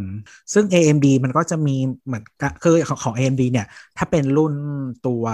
ของพวกแก๊งเอ่อ CPU โน้ตบุ๊กอะสถาปัตยกรรมมันจะตามเดสก์ท็อปอยู่ประมาณปีหนึ่ง อืม อืมหรือครึ่งปีอะไรประมาณเนี้ยก็จะต้อง ใช่ ดูว่าแบบสเปคมันอะไรยังไงอะไรอย่างเงี้ยเออแล้วก็แต่ว่าเรื่องเอ่อเขาเรียกว่าอะไรขนาดการผลิตทรานซิสเตอร์อะจะค่อนข้างเหมือนกันละแต่ว่าก็คือดูทั้งลายก่อนว่ามันประมาณไหนอะไรเงี้ยเพราะว่า AMD เขาใช้โรงงานเอ่ออีกโรงงานหนึ่งอีกเจ้าหนึ่ง TSMC ซึ่งเหมือนเขาผลิตได้เยอะอยู่แล้วอะไรอย่างเงี้ย คือพยายามดูคือคือเขาไม่ได้โกงอ่ะ แต่เขาแค่แบบ ก็ก็นั่นแหละ ก็คือกูถือว่าคนละรุ่นนะแต่ว่าไส้ในเหมือนกัน มันเป็นเขาเรียกอะไร marketing ploy มันคือเหมือนแบบ เออ เออเนี่ยออกปะคือ เขาไม่ได้ทำผิด แต่ว่า อืม เขาชี้แจงหมด แต่ว่าคุณเปิดดูหรือเปล่า คุณเข้า ใช่ ไปอ่านหรือเปล่า คือคุณต้องหาข้อมูลก่อนที่จะตัดสินใจซื้ออะไรอย่างเงี้ย ใช่ คือไม่งั้น เข้าใจ คนไม่งั้น อืม คนก็จะได้ของที่อาจจะไม่ค่อยคุ้มค่า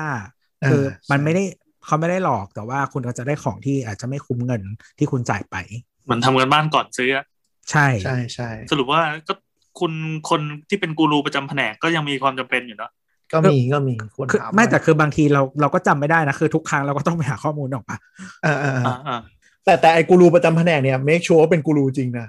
บางคนมันจะมีความแบบเหมือนกูรูแต่จริงๆมึงไม่กูรูอ่ะ เออเออดูดีดีดูดี คือบางทีก็ไม่ได้เสือกนะ บางทีชอบไปเดินร้านคอมอะแล้วก็จะมีแบบกูรูเนี่ยพาแฟนหรือพา โอ้ คน ประ ในคอบคจำประรัว จำประจ แล้วเราก็จะแบบ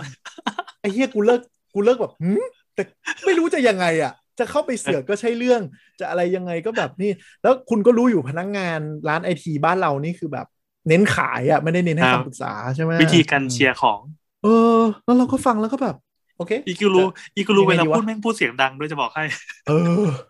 พูดเยอะเก่ง กูรู้ว่าผม อ่าพาแฟนมาเนี่ยตัวดีเลยไอ้พวกตอนพาแฟนมาเนี่ย เยอะ ก็เขาก็ต้องโอหน่อย เขาก็จะต้องแบบ เออ โชว์เวลาพาแฟนมาอะไรอย่างเงี้ย ใช่แต่บางทีแบบ ก็อยากรู้ว่าเขาได้ความรู้มาจากไหนนึกออกปะคือหมายถึงว่าแบบ คือคือพูดตรงๆ คือแค่คุณเข้าเว็บผู้ผลิตหรือ Google นิดหน่อย มันก็รู้เลย ไม่ บางอัน ไม่ นี่ คืคืออแบบ คือคืออ ม คือบางทีมันจะต้องเข้าทำความเข้าใจเป็นขั้นตอนนะ อย่างเช่นว่าแบบ อ่า สมมติ อ่า เราสเปคชีดอะบางทีเราอ่านไม่เข้าใจนะ ต้องไปเข้าใจต้องต้องรู้ว่าแต่ละไอเทมในสเปคชีดอะมันแปลว่าอะไรหมายแล้วแปลว่าอะไรยังไม่พอหมายถึงว่า มันมันส่งผลอะไรกับการใช้งานอะไรอย่างเงี้ย ใช่ใช่ใช่ เออซึ่งมันจะต้องไล่มาเป็นสเต็ปซึ่งมันมันมันมันก็ใช้เวลาแหละว่าแบบ แต่ก็คืออย่างพนักงานอ่ะ คือบางครั้งเขา คือเขาไม่ได้ตั้งใจบางที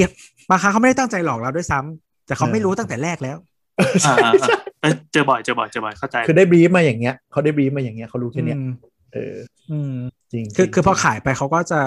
เหมือนตอบได้ในในสคริปที่เขาไอ้นี่มาถ้า อันนี้คือแบบเวอร์ชั่นที่อ่านสคริปต์แบบว่าทำกันบ้านแล้วอะไรอย่างเงี้ยนะเอออะไรอย่างเงี้ยบางคนก็จะไหลๆไปเรื่อยอะไรอย่างเงี้ยก็เออบางทีมันก็ต้องต้องเชื่อ คือจริง ๆ ทุกการตัดสินใจเงินที่ออกไปมันคือเงินของเราอะนะมันก็ ใช่ใช่ใช่คือถ้าเจอพนักงานแนะนำดีๆ นี่แบบคว้าตัวไปเลยหายากมากจริง มีด้วยเหรอวะ มันก็มีแต่ส่วนใหญ่จะไม่อยู่แบรนด์ใหญ่ อ่า เคยเคยเจอคือคนที่เป็นแบบเป็นเจ้าของร้านอะไรอย่างเงี้ย เออ ที่เขา อ แบ ย่า บ งนั้นอ่ะ ตั้งใจขายอ่ะ อืม บางคนก็โอเค แต่ก็เออ พวกเนี้ยเยอะแล้วมันไม่ได้ครอบคลุมแค่ CPU GPU นึกขึ้นได้ก็คือ อะไรนะโปรดักอิเล็กทรอนิกส์เกือบทั้งหมดที่แบบอัพชื่อรุ่น อัพเลขรุ่นทีวีเนี่ยตัวดี อัพเลขรุ่นปีใหม่แล้วสเปคห่วยกว่าปีที่แล้ว เอ มี อ นะครับ มีนะครับ เออเออเออเออ มีนะครับ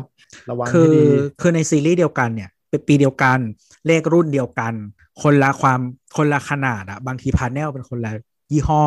ใช่ พาเนลคนละโรงงานหรือว่าระบบการให้ความสว่างอะไม่เหมือนกัน แต่ซีรีส์เดียวกันนะ แต่ซีรีส์เดียวกันนะ สม ห มติ มายความ เป็ เป็น น เล เล ข ขเป็นเลขต่อกันใช่ไหมอ่ะ เล ส ข มมุติ เดียว ว่า กันเลย สสองอ่าชื่อรุ่นเดียวกันแต่ว่าสองพันยี่สิบกับสองพันยิบเอ็ด ไม่ใช่ นี่จะบอกว่า ไม่ไม่ ไม่ใช่ รุ่น อย่าง ปี อย่าง เดียว เช่น กัน อย่าง ลา เช่ ย น เดียสม ว มติ กัน สมมติว่ามันเป็นคือชื่อรุ่นทีวีปกติมันจะเอาความขนาดไว้ข้างหน้าใช่ไหมครับ แล้วก็อาจจะเป็นตัวหนังสือใช่ไหมสมมติสมมติเป็นรุ่นแบบ 43 NN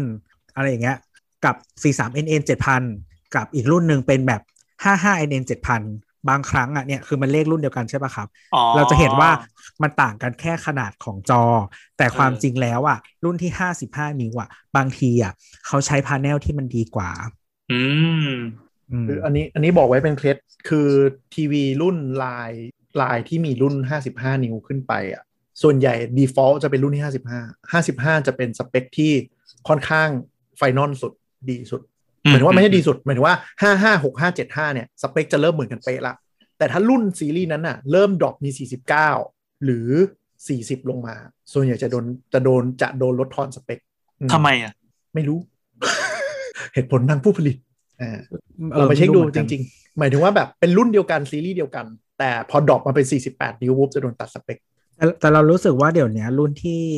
เอ่อต่ำกว่า 50 คือราคารุ่นที่เป็นแบบ 43 49 แล้วไป 55 มันจะไม่ค่อยโดดละ ใช่ ถ้าแต่ว่าพอเป็น 55 แล้วเป็นมันสเต็ปถัดไปมันอาจจะเป็นแบบ 65 อะไรอย่างเงี้ยอันนี้มันจะยังโดดอยู่ เหมือนตอนนี้ทุกทุกแบรนด์จะเน้นขายที่ 55 นิ้วเป็นหลัก อืม แต่ว่าอาจจะต้อง อืม ต้องต้องดูว่าแบบที่ที่เราวางนะคือถ้าถ้ามันวาง 55 ได้อะซื้อ 55 มันก็จะส่วนใหญ่จะค่อนข้างคุ้มละเพราะมันจะเป็นแบบช่วงราคาที่โอเค แล้วก็คือเหมือนเหมือนพอถัดมาเป็นแบบ 49 มันห่างกันแบบพันสองพันมันไม่ค่อย ใช่ มันไม่ ใช่ ควร ใช่ มันไม่ต้องอะไรอย่างเงี้ย ใช่ คือเราเข้าใจว่าแต่แต่อันนี้อันนี้แจ้งว่าไม่ได้เป็นทุกแบรนด์นะ บางแบรน อื ด์ ม ก็ไม่เป็น คือเราเข้าใจว่าเขาเปิด 48 หรือ 46 อะไรเงี้ย 43 ถึง 48 เนี่ยเปิดมาเพื่อทำให้ราคาตั้งต้นมันดูไม่แพง อ๋อ อืม เออ แบบรุ่นนี้เพียงแค่ 999 เหรียญแต่มันคือแบบ 43 นิ้ว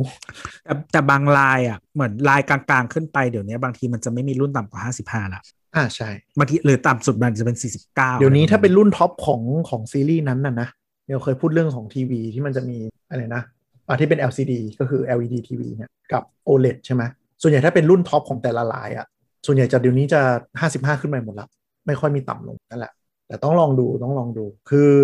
แล้วก็อันนี้ที่เสริมคือช่วงปีเนี้ยเนื่องจากมันมีสถานการณ์ชิปขาดกับคอมโพเนนต์อิเล็กทรอนิกส์คอมโพเนนต์ขาดใช่ไหมพวกชิปพวกอะไรอย่างเงี้ยทีวีที่เปิดปี 2021 บางตัวลดสเปค สเปคแย่กว่าปี อืม 2020 อืม อืม จริงๆมันมีเกือบทุกปีนะไอทีวีลดสเปกอ่ะ ใช่ แบบคือแต่ว่าคุณอาจจะต้อง คือบางครั้งอ่ะ มันคุ้มกว่าที่คุณจะซื้อรุ่นปีที่แล้ว จะต้องเทียบนิดนึงเออคือ คือ ไซเคิลไซเคิลทีวีเมืองไทยมันจะช้ากว่าเมืองนอก เพราะว่าทีวีมันจะชอบเปิดเปิดตัวเออแบบ CES อะไรเงี้ยมันจะเป็นต้นปี แต่ว่าเวลาขายที่ไทยอ่ะบางทีมันจะประมาณ Q3 หรืออะไรแบบ ประมาณ เนี้ย เนี้ยประมาณเนี้ยช่วงเนี้ยจะเริ่มเปิด อืม เปิดตัวในไทยแล้วก็จะเริ่มขายเดือน6เดือน7 เออเนี่ย เพราะฉะนั้นน่ะ มันก็จะช้านิดนึง ก็อาจจะลองเทียบดูได้ว่าแบบสเปคแบบย่อยๆเลยอะครับ ว่าโอเคพาเนลระบบการให้แสง แล้วก็ชิปอะไรอย่างเงี้ย อันไหนมันดีกว่ากันอะไรอย่างเงี้ย คือปีเนี้ยเราสังเกตปีไลน์อัพปี 2021 หลายแบรนด์เลย คือดรอปคุณภาพแพนเนลหรืออะไรบางอย่างลง เพราะว่าเราเข้าใจว่าชิปแพง อืม พอชิปแพงปุ๊บเนี่ยเขาก็จะบอกว่าใช้ CPU ที่ดีขึ้น แต่คุณไปดูพวกละเอียดเลยนะ แบบ Dynamic Contrast อะไรอย่างเงี้ยแย่ลง Panel แย่ลง แต่มันก็จะแย่มาด้วยกันว่าเราไม่ได้บอกว่าไม่ดี บางคนก็จะแบบเขาบางทีเขาใช้ CPU หรืออะไรเงี้ยมาปรับภาพให้มันดีขึ้น หรือเขาก็จะอ้างว่า support ของปี 2021เนี่ยมันนานกว่า อย่าง 2020 2019อะไรเงี้ยนะ ซื้อซัพพอร์ต อืมบางคนเขาก็มองว่ามัน up firmware ได้เรื่อยๆไง อย่าง คือคือบางเจ้าอ่ะ มันจะมีอันนี้ด้วยคือเหมือนกับว่า เออเขาเรียกว่าอะไรอ่ะ ซอฟต์แวร์ใหม่ใช่ไหมปีใหม่ อ่า ซอฟต์แวร์ใหม่ อืม แต่ว่าปีที่แล้วอ่ะมันไม่ยอมอัพซอฟต์แวร์ให้แต่ว่าจริงๆฮาร์ดแวร์มันดีกว่าอะไรเงี้ยก็มี อืม ใช่ อืมอืม เล่นกันอย่างนี้แหละวงการทีวีเนี่ยเล่นกันอย่างนี้ แล้วแต่นโยบายเลย ใช่ ซึ่งคืออันนี้มันก็ต้องดูว่าคุณอ่ะซื้อรุ่นช่วงไหน คือถ้าซื้อรุ่นแบบถูกๆหน่อยอ่ะที่แบบอาจจะเริ่มเป็นแบบบางบางค่ายเขาจะบอกว่าไม่ใช่สมาร์ททีวีแล้วจ้าเป็นแบบอินเทอร์เน็ตทีวีหรืออะไรแบบเนี้ย พวกเนี้ยมันมีความเสี่ยงที่มันจะเหมือนแบบซื้อไปสัก 2 ปีแล้วดู YouTube ไม่ได้อะไรอย่างเงี้ย ใช่ เออแต่ว่าถ้าคุณซื้อรุ่นกลางๆ ขึ้นมาที่มันแบบเป็น OS ที่สมาร์ทหน่อย อาจจะอยู่ได้นานกว่านั้น อะไรแบบเนี้ยเออ ใช่พวกนี้ต้องต้องพยายามศึกษาคือ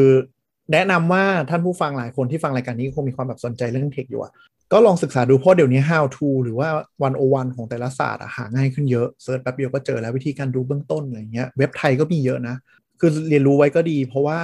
เราว่าอนาคตแบบเทคมันจะกลายเหมือนเราแบบเลือกซื้อเสื้อผ้า คือพอมันตลาดมันใหญ่ขึ้นใช่ไหมความที่เขาจะมาแบบอย่างเงี้ยมาร์เก็ตติ้งพลอยอะไรบางอย่างอะไรเงี้ยเราก็ต้องดูหลักเขามากขึ้น คือที่วงการทีวีตอนเนี้ยมันหาเราว่าหาข้อมูลง่ายขึ้นเยอะมาก เพราะว่ารุ่นทีวีมันจะเป็นรุ่น global แล้วเอ อ ใช่ใช่ใช่ เพราะฉะ ย นั้น กเว้น อะ ยกเว้นแบรนด์จีนยกเว้นแบรนด์จีนแบรนด์ จีนเชี่ยอะไรไม่รู้ ถ้าถ้าแบรนด์เกาหลี แต่ละประเทศขายไม่ ญี่ เหมือนกัน เกาหลีญี่ปุ่นอะไรเงี้ยจะเป็น global ละถ้าถ้าคนใช้แบรนด์พวกนี้แล้วก็เอ่อ TCL ก็อาจจะมีบ้างแต่ว่ายังยังมีความแบบนู่นนี่อยู่ ก็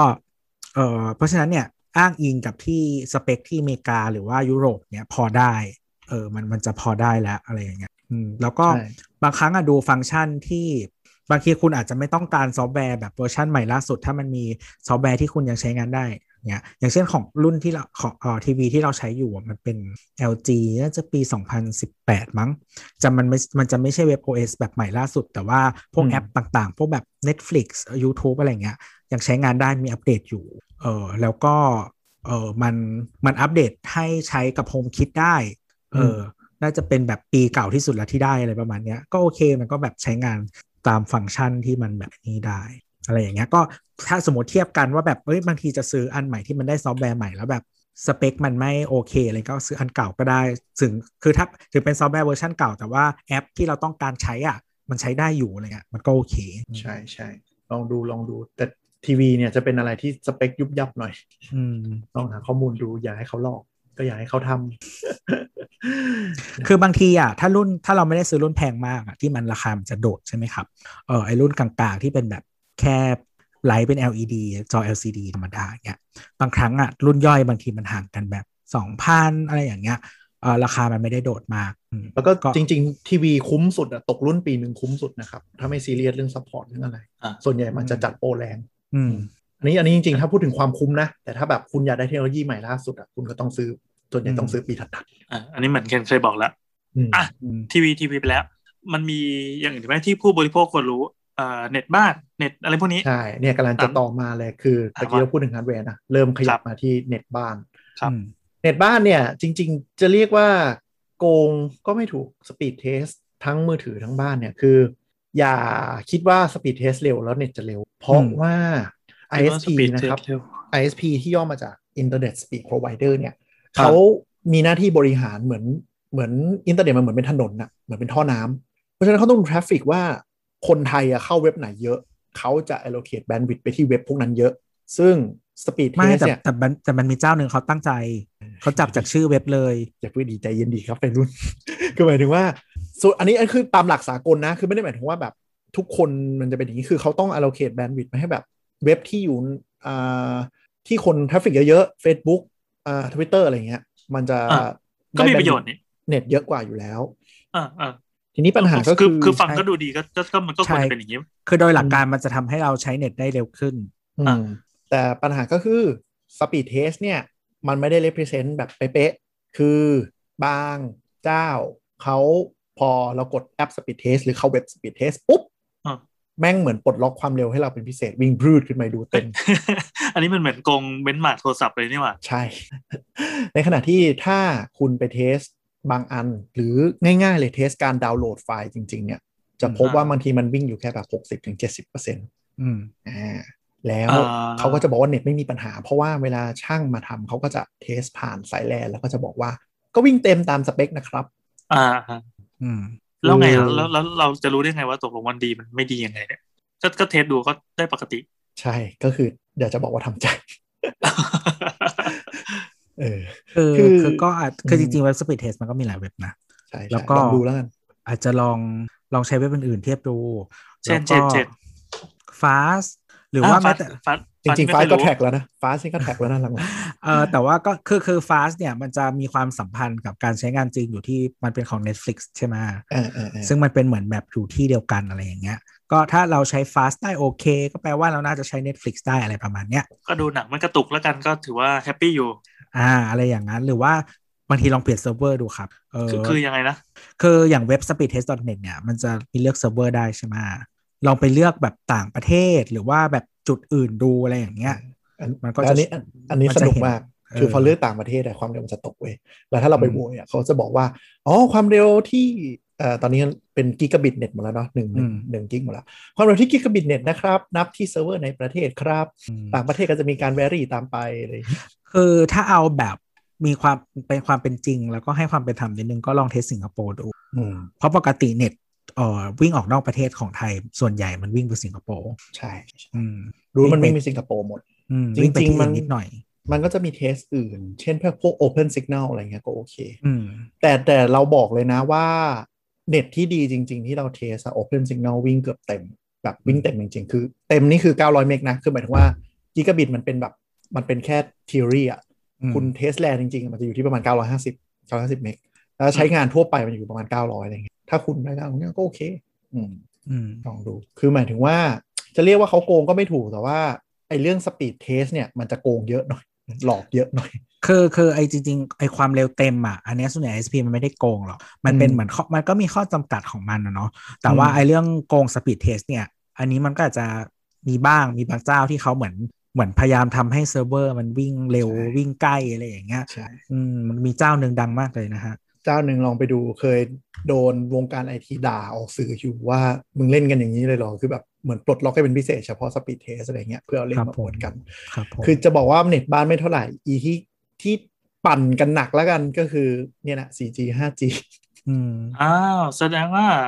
เจ้านี้จะต้องมีทั้งเน็ตบ้านและเน็ต คือคือ 4G คุณเอา 5G งี้ ด้วย คุณลองดูนะครับ เรามีอ่าแอปเทสสปีดหลักๆ ที่ใช้กัน 2 เจ้าก็คือ speedtest.net อืม กับ อืม อ่า m p e r f อืม แล้วแต่ละเจ้าแม่งบอกว่าเด็ดประเทศเราที่เร็วที่สุดคนละ เขา เจ้า เขาให้เบอร์หนึ่งคนละเจ้ากัน อ๋อ ซึ่งเขาก็ไม่ได้โกหกตัวเลข เพราะว่าพอเทสในระบบเขาอะไอ้เจ้าที่เขาจับมือกันอะมันจะเร็วกว่าเสมอเว้ย อืม เออ ครับผม หมายความว่าสมมติว่าเราจะเอาเจ้าสีนี้ไปเทียบกับเครื่องมือของเจ้าอีกสีหนึ่งก็สู้คไม่รับ ได้อย่างเงี้ยเหรอ อืม ครับ อ๋อ ใช่ แต่มันไม่ได้ห่างมันไม่ได้ห่างกันเยอะขนาดนั้นจริงๆ ไม่ได้ห่างเยอะกันมาก แต่ว่า นิดนึงอะนิดนึงอะอารู้กันละกัน ไม่ไม่แต่ ว่าเออแต่เราเราเราเข้าใจว่ามันเป็นเรื่องสำคัญมากเลยนะในการที่จะมาเคลมว่าตัวเองได้ที่หนึ่งเนี่ย ถูกต้อง ใช่ มันเป็น marketing tool ไง ใช่เขาก็เขาพูดไม่ได้เน้องแต่ก็คงมีแบบความสัมพันธ์อะไรบางอย่าง มันก็จะเหมือนพวกอวอร์ดในวงการอื่นแหละ ที่แบบเป็นมีความมีความสัมพันธ์อันดี ซึ่งกันและ กัน อืม หรือถ้าใคร จะ พอ พูด ใจ ไงให้กูไม่โดนฟ้อง หรือถ้าใครพอใจจะใช้เจ้าที่ไม่เคยได้รางวัลเลยก็ได้ครับ ใครนั้นยังไม่มี 5G เลยครับ ลองดูนะครับ ไปกด เขามี ไปกด เขาเขามีคลื่นอย่าว่า ครับ ไปกด จะ อะไร ร้อง นะ ไปกดมันจะมีช่วงเนี้ยที่ไวรัลทวิตกันหนักว่าแบบเมืองเมืองไทยเนี่ย ต่อให้อย่างอื่นเฮี้ยขนาดไหน แต่เน็ตเราคือท็อปทรีของโลก ยกเว้น อ่ะ ยกเว้นแหละ ยกเว้นเจ้านั้น คือพอพอพอกดพอกด 5G coverage อะของเราอะมันเป็นแบบสีค่ายค่ายแต่ละสีเนี่ยเต็มพื้น เต็ ที่ ม จริงๆ ประเทศ เต็มประเทศจริงๆอะคือคือเต็มประเทศในเชิงว่ามันไม่ได้ทุกทุกหย่อมยานะ 5G นะคืออ ม ถนนหลักเมืองหลักหมดเลย อืม แต่พอกดไปอีกค่ายหนึ่งอะวุ๊บเป็นพื้นสีขาวๆโล่งๆ เหมือนเขาไม่มีเทคโนโลยี 5G มาก่อน โห เหมือนอะไรอย่างเงี้ย เขาจำลองว่าเราอยู่อเมริกา อ๋อเขาเขาลด อืม เขาบอกว่าแบบมีค่า G ที่เด็ดของเขาคือมิลลิมิเตอร์ เทคโนโลยีจากนอร์เวย์ ใช้ 5G มิลลิมิเตอร์เวฟซึ่ง พอแล้ว เร็วระดับอเมริกาใช้แต่ iPhone ประเทศนอกจากอเมริกาไม่ขายก็เลยใช้ไม่ได้ อืมไม่ไม่แต่จริง 4G บ้านเราอ่ะมันเร็วเท่า 5G ที่อเมริกาอยู่แล้ว ใช่ ไม่ต้องมี ใช่ มิล อ่าฮะ ลิเมตรเวฟอะไรก็ได้ เฮ้ย แต่ว่าขอนอกเรื่องเราใช้ 5G เราฟินมากเลยนะ คือแบบฮอตสปอตไม่ต้องใช้ Wi-Fi แม่งเร็วกว่า Wi-Fi สามห้าอะโคตรฟินอะใช้ดีจริงนะครับ ครับ อันนี้ ครั ก็ บ ถือว่ารู้รู้ไว้ละกันว่าว่าเทสอะไรอย่างเงี้ยบางทีมันก็จะไม่ค่อยรีเฟล็กเวลจริง ๆ มันไม่ อ่า ใช่แค่แค่นี้แหละ แค่แบบเขาเรียกว่าการเทสเกือบทุกประเภทเลยที่ว่ามันจะมีการล็อกไว้ ก็อย่างนี้แหละธรรมดา ก็จริง ๆ เทสดูก็ได้เป็นข้อมูล อืม นะครับ แล้วก็ลองเอามาเทียบกับการใช้งานจริง ๆ เนาะถ้าแต่ว่าถ้าการใช้งานมันมีปัญหาก็ลองคุยกับ ISP ดู หรือว่าถ้ามันไม่ไม่โอเคจริงๆเออเราคุยกับเพื่อนบ้านดูนะฮะว่าเขาใช้อะไรแล้วดี อืมอืมอืม คือคือแต่ละพื้นที่มันไม่เหมือนกัน ปัจจมาก ใช่ใช่ทั้งทั้งมือถือและเน็ตบ้านนะแต่ละพื้นที่มันไม่เหมือนกัน ๆอ๋อ อืมคืออย่างคอนโดเราปัจจุบันเนี้ยมันมีใช้เน็ตได้สองเจ้า เจ้าหนึ่งอ่ะเป็นด็อกซิส ยังมีอีกเหรอวะ มีมีคือคือทั้งซอยบ้านเราอ่ะมันมีด็อกซิสหมดเออเจ้าหนึ่งเป็นด็อกซิสซึ่งเขาเดินด็อกซิสขึ้นมาถึงห้องนะฮะอีกเจ้า เรื่อง อี นี้ ก น่าพูดเลย อีกเจ้าหนึ่งเนี่ยคือคือด็อกซิสมันมีอยู่เจ้าเดียวนะฮะถ้าใครอยากรู้ไปเสิร์ชดูเออกับอีกเจ้าหนึ่งเนี่ยเขาก็คือเขาเดินไฟเบอร์มาใต้ตึก แล้วก็ขึ้นมามันจะเป็นสายทองแดงเนาะสายโทรศัพท์ อืม ซึ่งความเร็วมันจะจำกัด อืม มันจะไม่ถึงร้อยเมกอืมแต่เจ้าแต่ มี แต่เจ้า DSL ได้ได้ร้อยเมกใช่ไหมตอนนี้สเปคเต็มที่ คือจริง ๆ อ่ะ มันวิ่งที่เราเคยเจอวิ่งแรงสุดมันที่ที่ 80 นี่นะ ประมาณ 80 อืมอืมอืม 80กว่ากว่าๆอะไรอย่างเงี้ยนะครับเออแต่ว่าโปรมันไม่มีนะ โปรมันมีแค่ 50 แต่ก็วิ่ง 80แหละเออแล้วก็อีกเจ้าไอเจ้าด็อกซิสมันจะวิ่งเป็นหลักร้อย อืม น่าจะ 200 ถ้าเราจำไม่ผิด อืม อืมแต่ว่าแบบในกลุ่มคอนโดก็คือแบบว่ามีคนบอกว่าวันนี้เน็ตไม่วิ่งอย่างเงี้ยทุกวันเลย เออก็คือคือเราคือเราใช้เจ้าที่มันความเร็วน้อยกว่า แต่ว่ามันมันไม่ไม่ค่อยมีปัญหาอะไร เฮ้ยจริง ๆ ไอ้ด็อกซิสนี่ก็เป็นเรื่องลวงของเมืองไทยอยู่ช่วงหนึ่งนะที่เขาเคลมว่าเน็ตเราเป็นไฟเบอร์แล้ว มันเป็นด็อกซิสไฟเบอร์นี้ก็คือว่า ไฟเบอร์ทูโนด เน็ตไม่เขาใช้คำว่าเน็ตเคเบิล เน็ตเคเบิลเน็ตแต่จริง ๆ คือเป็นไฟเบอร์ทูโนดเขาช่วงแรกเขาใช้คำว่าไฟเบอร์เลยเว้ย FTTB อ๋อไฟเบอร์ทูโนด ใช่ แต่จริง ๆ เป็นไฟ มัน เบอร์ทู มันมันก็เลยมีเจ้าที่มามามาแข่งตอนนั้นอ่ะ TOT เขาก็เลยบอกว่าเป็นไฟเบอร์ทูโฮมไปเลย ใช่คำว่าไฟเบอร์ทูโฮมคือ FTTH คือเป็นสายไฟเบอร์จากต้นทางยันมาถึงเข้าบ้านเราเรียกว่าไฟเบอร์ทูโฮมแต่ของคอนโดอ่ะที่เขาบอกว่าเน็ตไฟเบอร์ถึงแล้ว บางทีเขาเขียนว่า FTTB คือ Fiber to Building คือเขาเดินไฟเบอร์เข้าห้องห้องเมนเทนเนนของคอนโด อืม แล้วคอนโดต่อจากนั้นจะเป็นด็อกซิสหรือว่าเป็นสายทองแดงก็แล้วแต่ คือของเราอีกอีกคอนโดหนึ่งอ่ะ แต่ว่าส่วนใหญ่ถ้าคอนโดสร้างใหม่เขาเดินมาให้แหละ แต่มันจะมีสัมปทานก็คือแบบใช้ได้เจ้าเดียว อืมอืม เขาเดินไฟเบอร์ไปให้ทุกห้อง แต่ใช้ได้เจ้านี้เท่านั้น อืม อืม อืม มันจะมีสัมปทาน 2 แบบก็คือสัมปทานเจ้าก็คือค่ายเขียวค่ายแดงค่ายน้ำเงินอะไรเงี้ยมา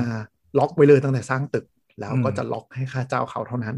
ม อีกประเภทหนึ่งคือเป็นสัมปทานเปิดปาร์ตี้ก็คือพวกเคิร์สหรืออะไรพวกเนี้ยเขามาลง อืม ทุนทำให้ แล้วก็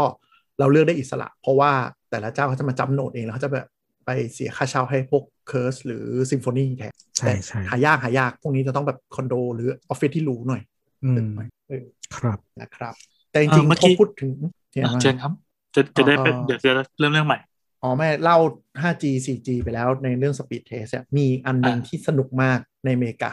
ก็คือ 3G 4G เนี่ย 5G คื ด้วย อ 5G ด้วยคือแม่งเก๋จนแบบเละเทะมากเหมือนเหมือนมาตรฐานโลก อันนี้อดีตหรือปัจจุบัน อันถ้าหลักๆหนักๆเลยคืออดีต ช่วง ครับ ที่โลกเนี่ยเริ่มเริ่มพัฒนาจากระบบ 3G เนี่ยที่เป็น SVA นะครับ ไปทาง LTE ที่เราเคยได้ยินกันเนาะ อืม อืม อเมริกาเป็นประเทศที่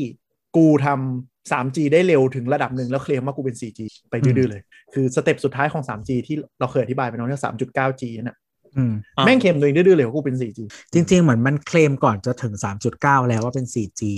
3.75 ทว่าตรงๆนะ เออ ประมาณนั้น แม่งเคลมเลย ใช่ใช่อ่ะอันนี้ซีเรียสนะ มันมันแบ่ง 3.75เป็นเป็น 3 3 3.5 3.75 3.9 จริงๆในในในวงการนะ เพราะว่ามัน อืม คือเหมือนขยับสเปคความเร็วเพิ่มขึ้นตามเทคโนโลยีอะไรเงี้ย อืม แต่คือโดยรวมๆจะประเทศอื่นทั่วโลกเนี่ยแม่งเรียก 3G หมด ยังเป็น 3G มีอเมริกาประเทศเดียวเนี่ยแหละ แม่งเรียก 4G อืม เอ่อ ประมาณ ถ้าใคร ว่าสาม ถ้าใครอยากฟังเรื่องไอ้พวกสามสี่ห้าจีนี้เราไปฟังที่ EP หกนะครับ ชื่อชื่อ EP ว่า one two three four five Thai ห้าจี อ่านั่นแหละ ครับ ครับเนี่ยที่ว่าไป ชื่อตอนไม่เสลยแต่ว่า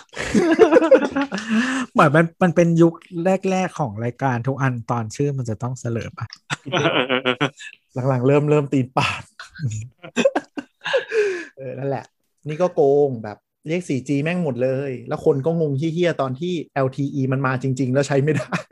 อืม ซึ่งของแท้มันคือ LTE ใช่ปะ ใช่ อืม อ่า ก็คือจะเป็น 4G แล้วอะไรอย่างเงี้ย ก็มันก็จะงงๆ เพราะมัน คือมันเอาชื่อมาตั้งเป็นชื่อมาร์เก็ตติ้งแล้วแบบเหมือนมันชื่อซ้อนกับชื่อจริง แล้วก็คนก็จะงงอะไรอย่างเงี้ย อืมยุคนั้น อ่า จำได้เลยซื้อมือถือ 4G มาแล้วใช้กับ 4G ค่ายตัวเองไม่ได้ คือใช้ อืม ซื้อมือถือ 4G LTE มาใช้ 4G กับ AT&T ไม่ได้ เพราะ AT&T ยังไม่มี LTE แต่กูเรียกตัวเองว่า 4G 4G เสลอดกว่าก ใช่ แล้วก็ตอนจะก่อนจะมี 5G เขาก็เรียกว่าอะไรนะ 5GE เออ ซึ่งจริงๆมันเป็น 4G อยู่ คือเลยว่าใคร เออไม่รู้แม่ง เอ เป็น อ ค่าย มัน เดียวที่ตั้งชื่อตลกอย่างเงี้ย มันออกออโต้อัปเดตให้ อืม คือไอ้ดิสเพลย์เนมอะที่ที่บนหัวมือถืออะครับ อ่า ให้มันขึ้นว่า 5GE ทั้งๆที่จริงๆมันเป็น 4G 4G อืม เออ แล้วเหมือนแบบทุกคนก็อ้าฉันมี 5G แล้วเหรอ ซึ่งตอนนั้นอะไม่มี พี่แอนขบวดคิ้วแบบว่ามันจะทำไปทำไมวะ นี่แหละ เหมือนอยากมาโฆษณาคือเหมือนแบบประมาณว่าคู่แข่งเขามีแล้ว มีมีเริ่มมีโรเอาแล้ว แต่เรายังทำไม่ทัน เราก็เลยแบบใช้วิธีนี้แล้วกัน กูมี 5G แต่เป็น 5G ที่ไม่เหมือนคนอื่น เออ ซึ่งซึ่งผู้ผู้ให้บริการบ้านเราก็ก็ไม่ได้ทำกันขนาดนี้นะ คือ คือค่ายที่เขา คือค่ายที่เขาไม่มีอ่ะเขาก็แค่บอกว่าเราจะมี แต่เขาก็ไม่ได้บอกว่าที่มึงใช้อยู่ 5G นะอะไรอย่างนั้นนะเขาแค่บอกว่าเราจะมีเฉย ค่ายค่ายบ้านเราที่ไม่มีเขาพูดว่าเรามีคลื่น 5G แต่แค่ อืม ไม่มี 5G ๆใช่ เรามีคลื่นที่จะเอาไว้ทำ 5G ได้ ใช่ใช่ใช่ไม่แต่คือคือมันไม่ขนาดถึงกับว่าอัปเดต พวก carrier อัปเดตขึ้นมาแล้วโชว์บนเครื่องเราว่าเป็น เออ 5G เออคือคือมันก็รุนแรงจริงนะ เพราะเหมือนกับว่าแบบก็โคกับค่ายมือถือค่ายอะไรอัปเดตแล้วแบบเหมือนกับไม่รู้ไปทำอีท่าไหน เพราะเราเข้าใจว่าอเมริกาเอ่อแบรนด์มือถือทุกอันต้องง้อ carrier เพราะว่าจะซื้อขายมือถือติดสัญญาเป็นหลัก อื เพ ม ราะฉะนั้นก็เหมือนประมาณว่าบีบทำให้หน่อยก็ก็ก็ทำก็ได้ อืม เอ๊ะแล้วแล้วแล้วเขาไม่โวยไม่ฟ้องไม่อะไรกันหรือว่า จริง ๆ บ้านเราอะที่ที่ผู้บริโภคไม่ค่อยจะฟ้องอะไรเนี่ย แต่กับเรื่องเนี้ยดูดูเราแบบ เหตุผลคือ เหมือนเราโวยอะ เหตุผลคือ 1G 2G 3G 4G เนี่ยเป็นชื่อเลขในวงการ แต่ไม่ใช่ทะเบียนการค้า ไอ้ค่ายเนี้ยมันไปจดทะเบียนการค้า จดตราการค้าว่าทิ้งไอ้เซอร์วิสที่กูให้เนี่ย เมื่อปลดล็อกตรงเนี้ยจะเรียกว่า 4G นะ เมื่อปลดล็อกตรงนี้เรียกว่า 5G นะ อ่าาา คือคือถ้าคุณได้ตรา 4G ในยุคนั้นน่ะ ก็คือคุณจะได้เน็ต 3G ที่เร็วที่สุด อืม เข้าใจความหมายไหม คือถ้าคุณยังเป็น 3G อยู่ คุณก็คือได้เสาที่เลเวลกลางๆ แต่ถ้าคุณได้ขึ้น 4G คือจริง ๆ มันคือเทคโนโลยี 3.75G หรือ 3.9G คือมันเป็นการเลี่ยงบาลีแบบแบบน่าคือน่าเกลียด แต่ว่ามันก็ไม่ผิดกฎ มันไม่ผิดกฎหมายเพราะว่ามันใช้วิธีของกฎหมายไปไปตั้งเป็นชื่อซะ อืม ประมาณนั้น เนี่ย คือหมายถึงว่าเน็ตเร็วถึงขนาดนี้แล้วคือแบบสุดยอดเซอร์วิสของเขาอะไร อ่าอ่า จริง ๆ ที่ไทยก็มีแต่ว่าเขาไม่ได้ทำขนาดนี้ แต่ว่าก่อนหน้าเนี้ยที่มันจะมีแบบอะไรอ่ะ 4G Advance อะไรอ่ะของมั อ่าน อะ อ่า ที่มันไม่ คุณละ ที่ที่มันไม่ใช่ชื่อจากคนที่ตั้งมาตรฐานจริง ๆ อ่ะ ใช่ แต่เอามาทำเองอ่ะ แล้วก็มีโลโก้โลโก้อะไรของมันเองอ่ะ 4G ก็แล้วไงนี่มัน LTE มัน Advanced เออมันคือชื่อทางการตลาดก็โอเค ใช่ ใช่ ใช่ก็คือเหมือนกัน ประมาณ นั่นแหละทำแบบนั้นแหละ แต่จริงๆ ก็คือเป็น 4G เจนเดียวกันเทคโนโลยีเดียวกันแค่แบบกูเปิดสปีดให้มึงเร็วขึ้น อืม แต่ คือ ก็ แบ จะ บ เรียกว่าของกูเป็น Advanced จะเอออะไรอย่างเงี้ย คือเหมือนค่ายสีเขียวเขาก็จะชอบใช้คำนี้ ค่ายสีแดงก็จะชอบใช้คำนี้อะไรอย่างเงี้ย อืม เออ ส่วนค่ายสีฟ้าไม่มี อีฟ้ามีอุปโลกขึ้นมาเองเลย มาทีหลัง สเลนสามเลนในตำ สาม นา เล น น จำได้เปล่า สุดยอดเทคโนโลยี ซึ่งจริง ๆ มันก็คือไม่มีอะไรเลยก็คือมือถือมันก็สัญญาณไหนแรงสุดก็จับสัญญาณนั้นนะ ใช่มันฮอปได้อยู่แล้ว เออคือทุกค่ายแม่งทำอยู่แล้วการฮอปทราฟฟิกของค่ายคลื่นอ่ะ อืม เผื่อเผื่ออยากรู้ค่ายไหนลองไปเสิร์ชดูนะครับ เทคโนโลยีสามเส้นทางสุดล้ โอ้ยอย่าไปเซิร์ชเลยเก่าแล้ว ไม่มีใครเขาใช้แล้วอันนั้น ำ น่ะ แล้วแล้วตายไปอย่างเงียบๆด้วยเพราะว่าไปโรมมิ่งโดดไปค่ายหนึ่งแล้วมีปัญหา จำได้ปะที่ทำรถไฟฟ้าเจ๊งด้วย ค่ายคู่สัญญา ที่ทำรถไฟฟ้าเจ๊งด้วยอะช่วงนั้นอะ ไม่รู้ไม่แต่แต่ตอนนั้นก็จริง ๆ ไม่รู้ใครผิดนะ ก็ไม่รู้แล้วกันเอาเป็นว่าเขาตกลงกันได้แล้วหายไปอย่างเงียบๆกันทั้งหมดอะแต่มันมันก็พอบอกเหมาะสมไหมพอเปิดตัวนี้อันยิ่งใหญ่รถไฟฟ้าแม่งก็เจ๋งเลย ครับ ผม ไม่ออกชื่อนะครับ ไปฟ้องไปลองดูเองครับ นี่ก็ก็เฉียดเฉียดๆละ ไม่โดนหลอก ครับ ต่างกับสาวๆเยอะเนาะอันนั่นพูดไปมันดูไม่น่าเกี่ยว อันนี้มันมีสิทธิ์โดนจริงอ่ะจบไปเรื่องคอน sumer ที่พี่แอนว่าไงนะ อะไรอีกดี อะ พี่แอนแม่งลืม เห็นชงขึ้นมาตะกี้อะ ลืมละลืมละลืมละ เอาไปทางแบบนี่ดีกว่าเรื่องเรื่องเรื่องไอเนี่ยคือเราเชื่อว่าหลายคนอาจจะเคยผ่านหูผ่านตาเรื่อง Kickstarter มั่ง อ่าโอเค อืมหรืออีกเว็บหนึ่ง Indiegogo อะไรอย่างเงี้ย อันนี้อันนี้เราเคยซื้อของมาด้วย เราเคยแบ็กเราเคยแบ็ก เราก็แบกได้ได้กันมากี่ไอเทมครับ เป็นตี สอง เป็นเปอร์เซ็นต์ สองสามอัน ไม่เราได้ทุกอัน เพราะเราจะไม่ไม่เป็น early backer นี่ เราเคย แบบ เออร์ลี่มาแต่ได้ของมาก็ไม่ค่อยถูกใจเท่าไหร่ ใช่ใช่ใช่คือเผื่อใครไม่รู้แพลตฟอร์มสองอันเนี้ยเขาเรียกว่าแบบเป็นแพลตฟอร์ม crowdfunding ก็คืออ ม ใครมีไอเดียสามารถไปพิชในเว็บได้ โดยคนที่ถูกใจไอเดียก็สามารถให้ทุนสนับสนุน โดยแลกกับการที่จะได้เขาเรียกว่า perks เหมือนกับของหรือว่าอะไรบางอย่าง มาแลกเปลี่ยนกัน บางเจ้าก็คือไม่ได้มีสินค้าให้ แต่ว่าให้เป็นลายเซ็นให้เป็นมาเชนด s e ให้เสื้อให้อะไรอย่างเงี้ยก็มี เหมือนช่วย แล้วก็ ทำฝันให้เป็นจริงอะไรเงี้ย อะไรประมาณนั้น แต่ว่าส่วนใหญ่อะก็คือคนแบ็คมันก็ต้องมีของตอบแทนอะคือไม่งั้นมันก็ อ่ะ เป็นทำการกุศลกันหมดละ ครับ อย่างนี้ปัญหาของไอ้วงการเนี้ยคือช่วงแรกๆเนี่ยมันทุกคนเป็นน้ำดีไงทุกคนแบบแบบเอ้ยมีความฝันเป็นจงเป็นจริงอะไรอย่างเงี้ยชิ้นแรกที่มันสักเซสมากๆก็คือนาฬิกาสมาร์ทวอทชื่อ Pebble อ๋ออันนี้เราโดน อ่าเป็นอันที่แบบ raise fund ไม่ได้แบบหลายล้าน แล้วมันสำเร็จ คนก็เลย อ่า คิดว่าแพลตฟอร์มนี้ดี พอมันดังปุ๊บ โจรแม่งเข้ามาเต็ม เลย โจรแม่งเข้ามาเต็มเลย คือมาทำโปรเจกต์ทำ PDO presentation โคตรดีเลย แต่ก็คือของไม่ส่งมอบ อ้างว่าติดนู่นติดนี่วิจัยแล้วมีปัญหานู่นนี่นั่นนะก็คือแบบพอเขาได้เงินไปแล้วอะเนาะเขาก็ไม่ตั้งใจทำอะพูดนี้ ทำส่งเดทไป เป็นเรื่องลวงโลกที่เยอะมาก บางอัน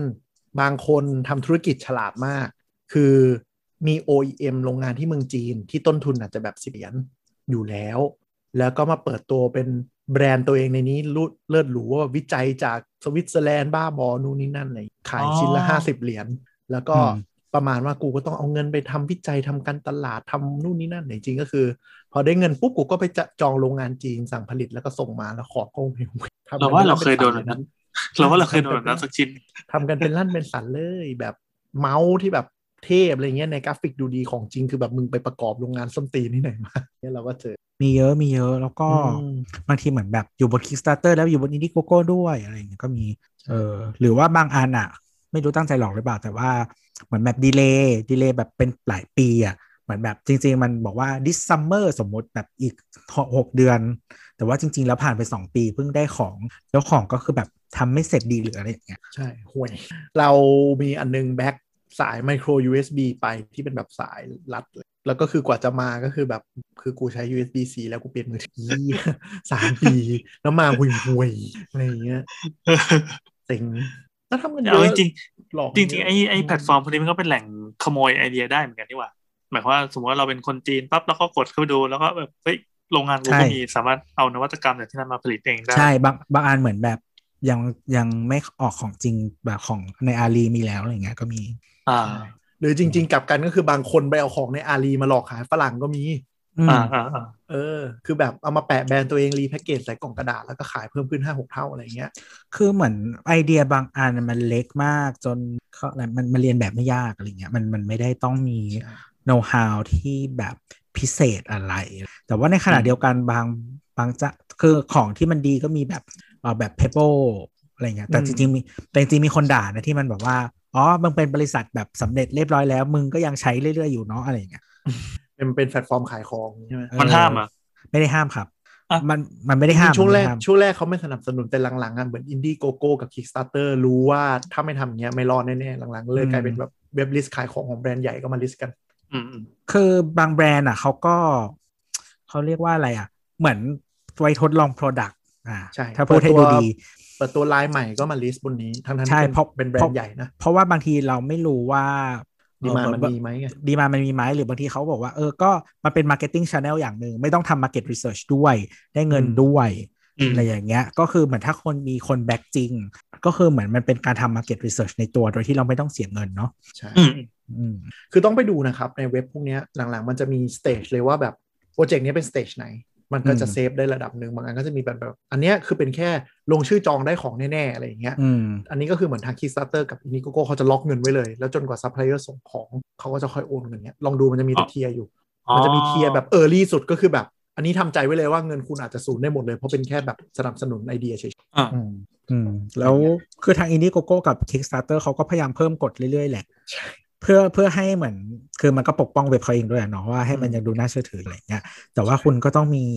การพิจารณาหรือว่าลองไปแบบสืบคนที่อื่นดูที่มันของหน้าตาแบบนี้มันมีไหมหรืออะไรอย่างเงี้ยเพราะบางอันก็แพงเงี้ยถูกก็มีแพงก็มี อืม อืม แล้วก็อย่างคือจริงจริงๆถ้าเป็นพวกบริษัทที่เขา establish อยู่แล้วอะเราเคยแบ็กของยูกรีนมาด้วย ก็ก็จะได้ของถูกกว่านิดนึง แล้วก็ได้ใช้ก่อนประมาณนั้นแหละไม่ไม่ได้แบบไม่ได้แบบอะไรมาก แต่ว่าก็รู้อยู่แล้วมันต้องได้อะไรอย่างเงี้ยนึกปะ อืม อืม กลายเป็นว่า แบรนด์มันใหญ่บริษัทที่บริษัทที่มีแบรนด์มีความน่าเชื่อถือแล้วก็ดันได้เปรียบอีก ใช่